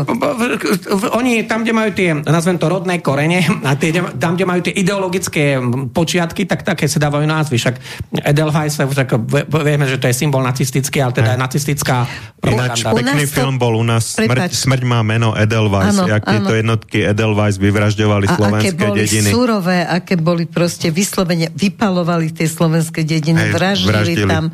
No len u nás sa tá tá hlavná teda scéna mediálna povedala, že veď to je normálne, že veď Edelweiss je vlastne ten plesnivec a to je horská kvetinka. Tak sa mali nazvať sú, plesnivec. Áno, a že to sú vlastne také horské tieto jednotky. Alebo, áno, hej. No. Ale mali sa nazvať plesnivec tak, po ukrajinsky. Tak, presne. Nejaký plesnivý cvet. no. Tam ešte na tej Ukrajine je toto zaujímavé, že prečo to naše tie európske elity nechápu, že Američania už naozaj otáčajú. Oni už otáčajú.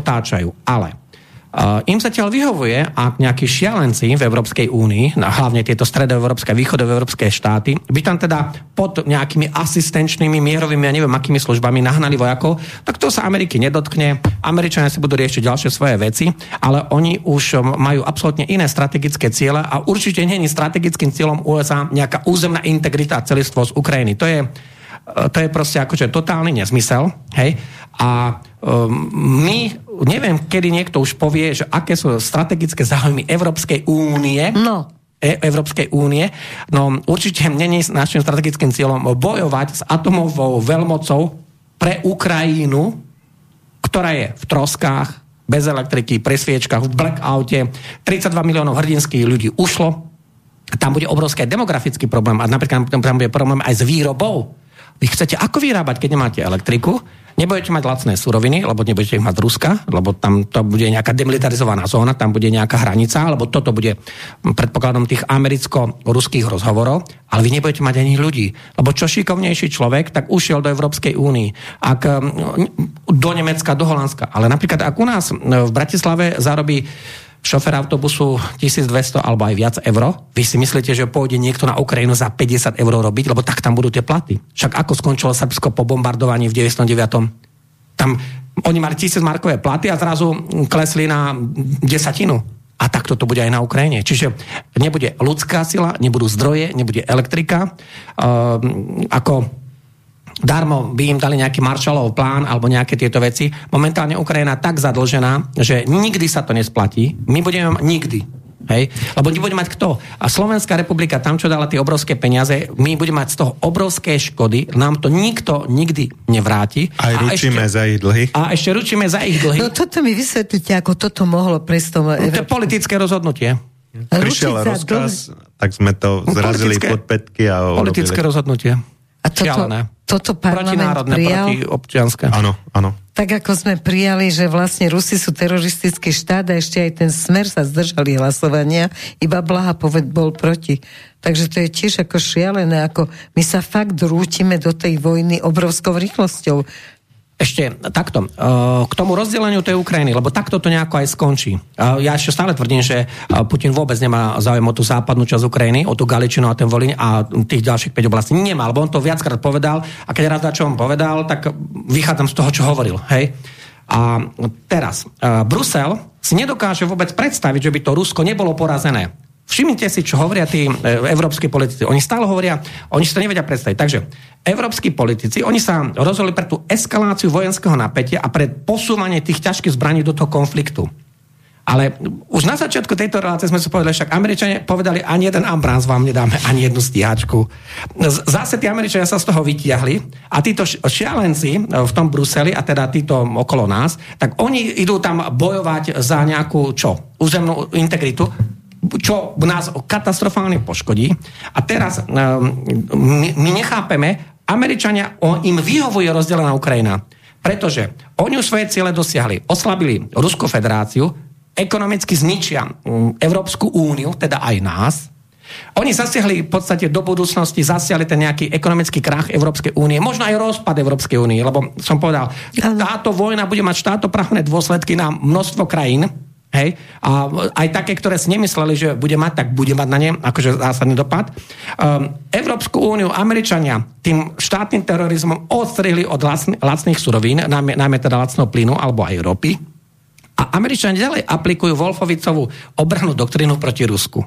Takže oni ako kouboji, oni si aplikujú to, čo oni chcú, chcú nie v zmysle o demokracii, lebo tam vôbec nejde o žiadnu demokraciu. Ukrajina nebola demokratická krajina, to je čistý nacistický režim, banderovský režim, pretože len banderovci môžu dať pokyn na spálenie 100 miliónov ruských kníh.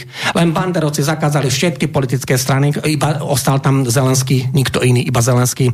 Zničili Ruskú pravoslavnú církev, prenasledujú farárov, akýkoľvek iný názor e, ako proukrajinský, e, len dačo poviete, už to je vlastne trest smrti pre vás. Hej? A táto situácia není teraz za posledný rok. Táto situácia je od roku 2014. Tam tie útoky na to, tú proruskú menšinu boli katastrofálne. Bombardovali ich tam delostrelectvo z Kieva. Z Kieva nebolo to naopak, že nikto z Donecka neprišiel pred Kiev. U nás to scéna mediálna popiera, mainstreamová, nič také neexistovalo. Tak kde sa má človek presvedčiť, že existovalo? Môžeš počúvať slobodný vysielač. Nikdy sa nepýtaj ženy na vek, muža na plat a ukrajinského nacionalistu alebo slovenského politika, čo robil Bandera cez druhú svetovú vojnu. Ty to berieš vždy do humoru, ale máš pravdu, treba tieto ťažké veci odľahčovať. Ja ešte posledná otázka, že mne sa zdá to Polsku momentálne, že začína byť nebezpečné. Polsko nemá taký výtlak vojenský, ak sa bavíme o tejto situácii. Ale chcú mať obrovskú 200 tisícovú armádu. A čo je to? A čo, a pri dne, ešte raz, Rusi na Ukrajine bojujú chirurgicky. Chirurgicky. Oni naozaj to obyvateľstvo tam šetria. Ako náhle e, sa Polsko vojensky zapojí do tejto situácie, tak nastúpi motorová píla, A motorová po- pila. Oni nebudú šetriť nič a Polsko e, sa musí spamätať z jednej situácie. Polsko hraničí s Ruskou federáciou, lebo tam je Kaliningradská oblasť. Tá je po zuby vyzbrojená. Sú tam všetky, sú tam aj Iskandery, hej, to sú rakety, ktoré nemajú problém zničiť e, akékoľvek e, zariadenia a Polsko nemá ani takú kvalitnú protivzdušnú obranu. Takže To sme Pusti- videli na tej slovenskej či akej e, ukrajinskej S-300, ako dopadla na polské územie na ten traktor a zabila dvoch ľudí 8 kilometrov od polského najlepšieho zariadenia protizdušnej Takže keď obrany. Dobre, Dobre, ukrajinská raketa dopadla na polské územie a Poliaci ne, nevedeli zareagovať, tak potom čo budú proti najmodernejším? Tam majú kinžaly, Rusi, Jasne. zirkóny, hypersonické rakety, Iskandery majú, potom majú uh, z lodí vypúšťajú kalibre. Ale veď sa spamätajte. Ponorkový systém a všetko. A nic z toho Nedopovedal nepoužili. si a naozaj už máme len málo, málo času Minúta. tej kyberne... Nie, ešte môžeme dať 5. Len prosím ťa, tá kybernetická, tá, tá časť toho celého, čo dnes robí tú vojnu úplne inou. OK, no treba si povedať jednu najdôležitejšiu vec. Vy si myslíte, že táto vojna sa naozaj začala tým vyhlás, myslím tá vojna, e, americká vojna na Ukrajine, lebo to je Amerikou vyprovokovaná vojna, že sa začala naozaj toho e, 24. februára 2022, keď ju oznámil Putin? Vôbec Vieme, nie. že nie, no. Ona sa začala, ne, teraz sa nebám o tých vojenských uh, veciach, konsekvenciách 9 rokov dozadu, lebo 2014 a 23 je 9 rokov.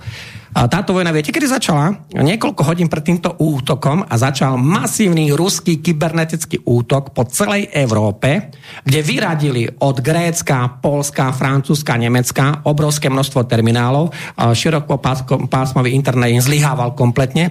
Nemci, a to znova povedali Nemci, n- Rusi im vyradili 5800 veterných elektrární, čiže ten uh, kybernetický útok bol masový. Takže Rusi Masívny. Si, uh, masívny. Rusi si uvedomovali, že ak oni chcú zničiť tie veliteľstvá a chcú zničiť tie uh, rozhodovacie zložky v tej vojne, tak oni musia urobiť tento kybernetický útok. A oni zlikvidovali americký uh, internetový systém Viazat, ktorý bol najrozšírenejší v, v tom čase, ale Mali tú smolu, že uh, Elon Musk, ktorý vstúpil do tohto konfliktu a on ešte nebol tak etablovaný na tom trhu, tak uh, myslím teda na tom internetovom a Áno. satelitom a kozmickom nebol etablovaný, tak on mal v tom čase 3200 satelitov a začal poskytovať ten Starlink, internet, ale bez toho sa nedá kozmická, na, natovská navigácia a komunikácia. To sú dve. Komunikácia, navigácia, niečo iné. Tak tento Elon Musk on e, dodal na Ukrajinu hneď 22 tisíc terminálov, to, to znamená, to sú tie príjimače, ktoré mohli komunikovať s tou satelitnou navigáciou.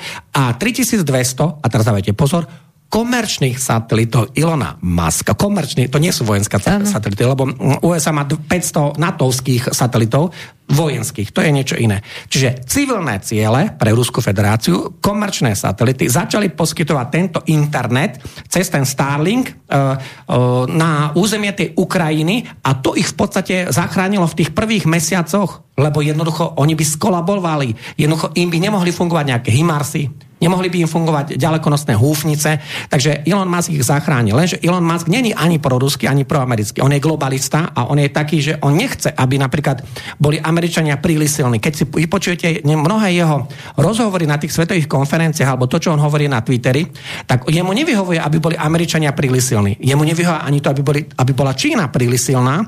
On je no, taký multipolárny, Hej?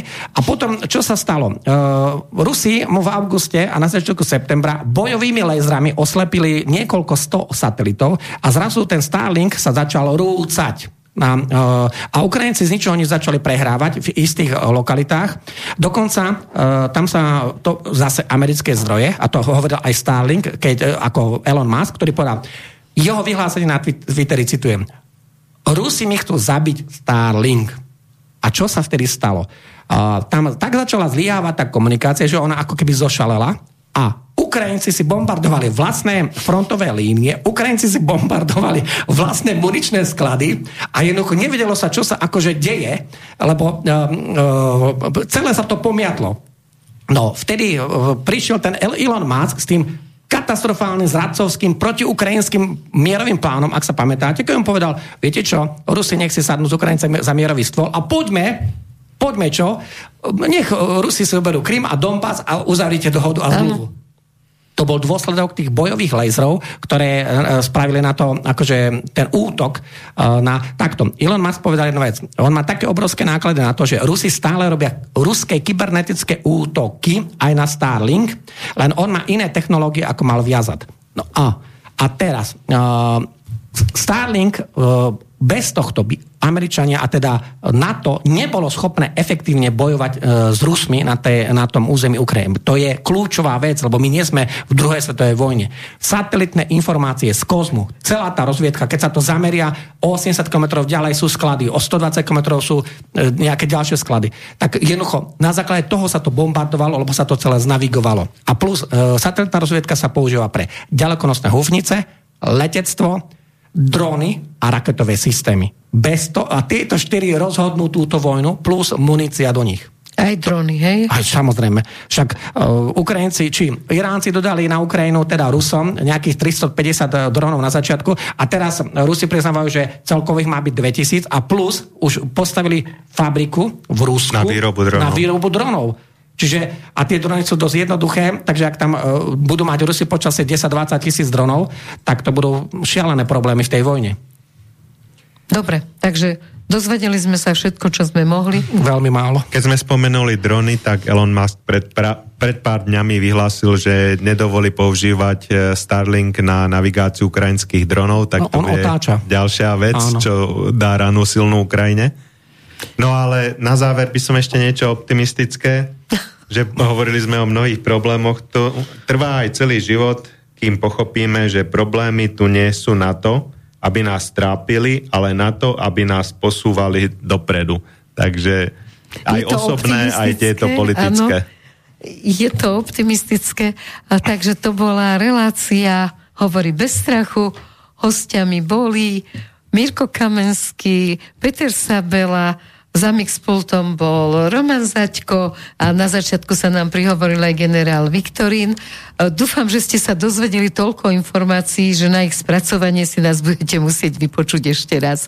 Želám vám všetkým počúvanie s pochopením, veľkú radosť zo života, kým ho máme taký, aký ho máme. Zatiaľ nie sme až takom ohrození, iba naša vláda nás ohrozuje najviac.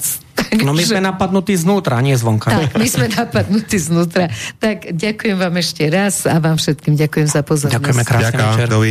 Pekný víkend a do počutia.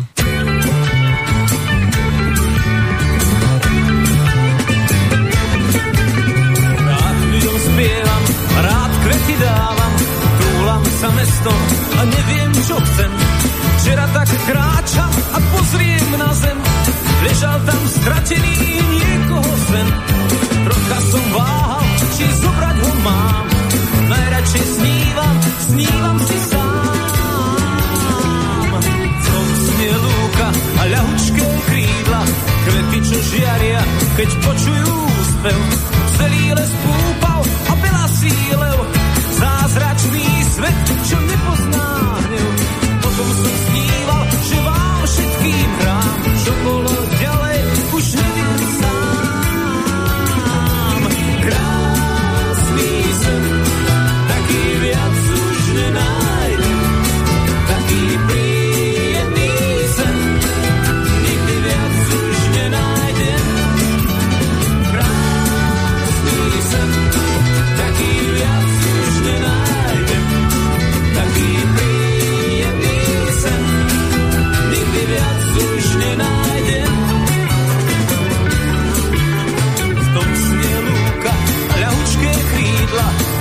čo žiaria, keď počujú úspev.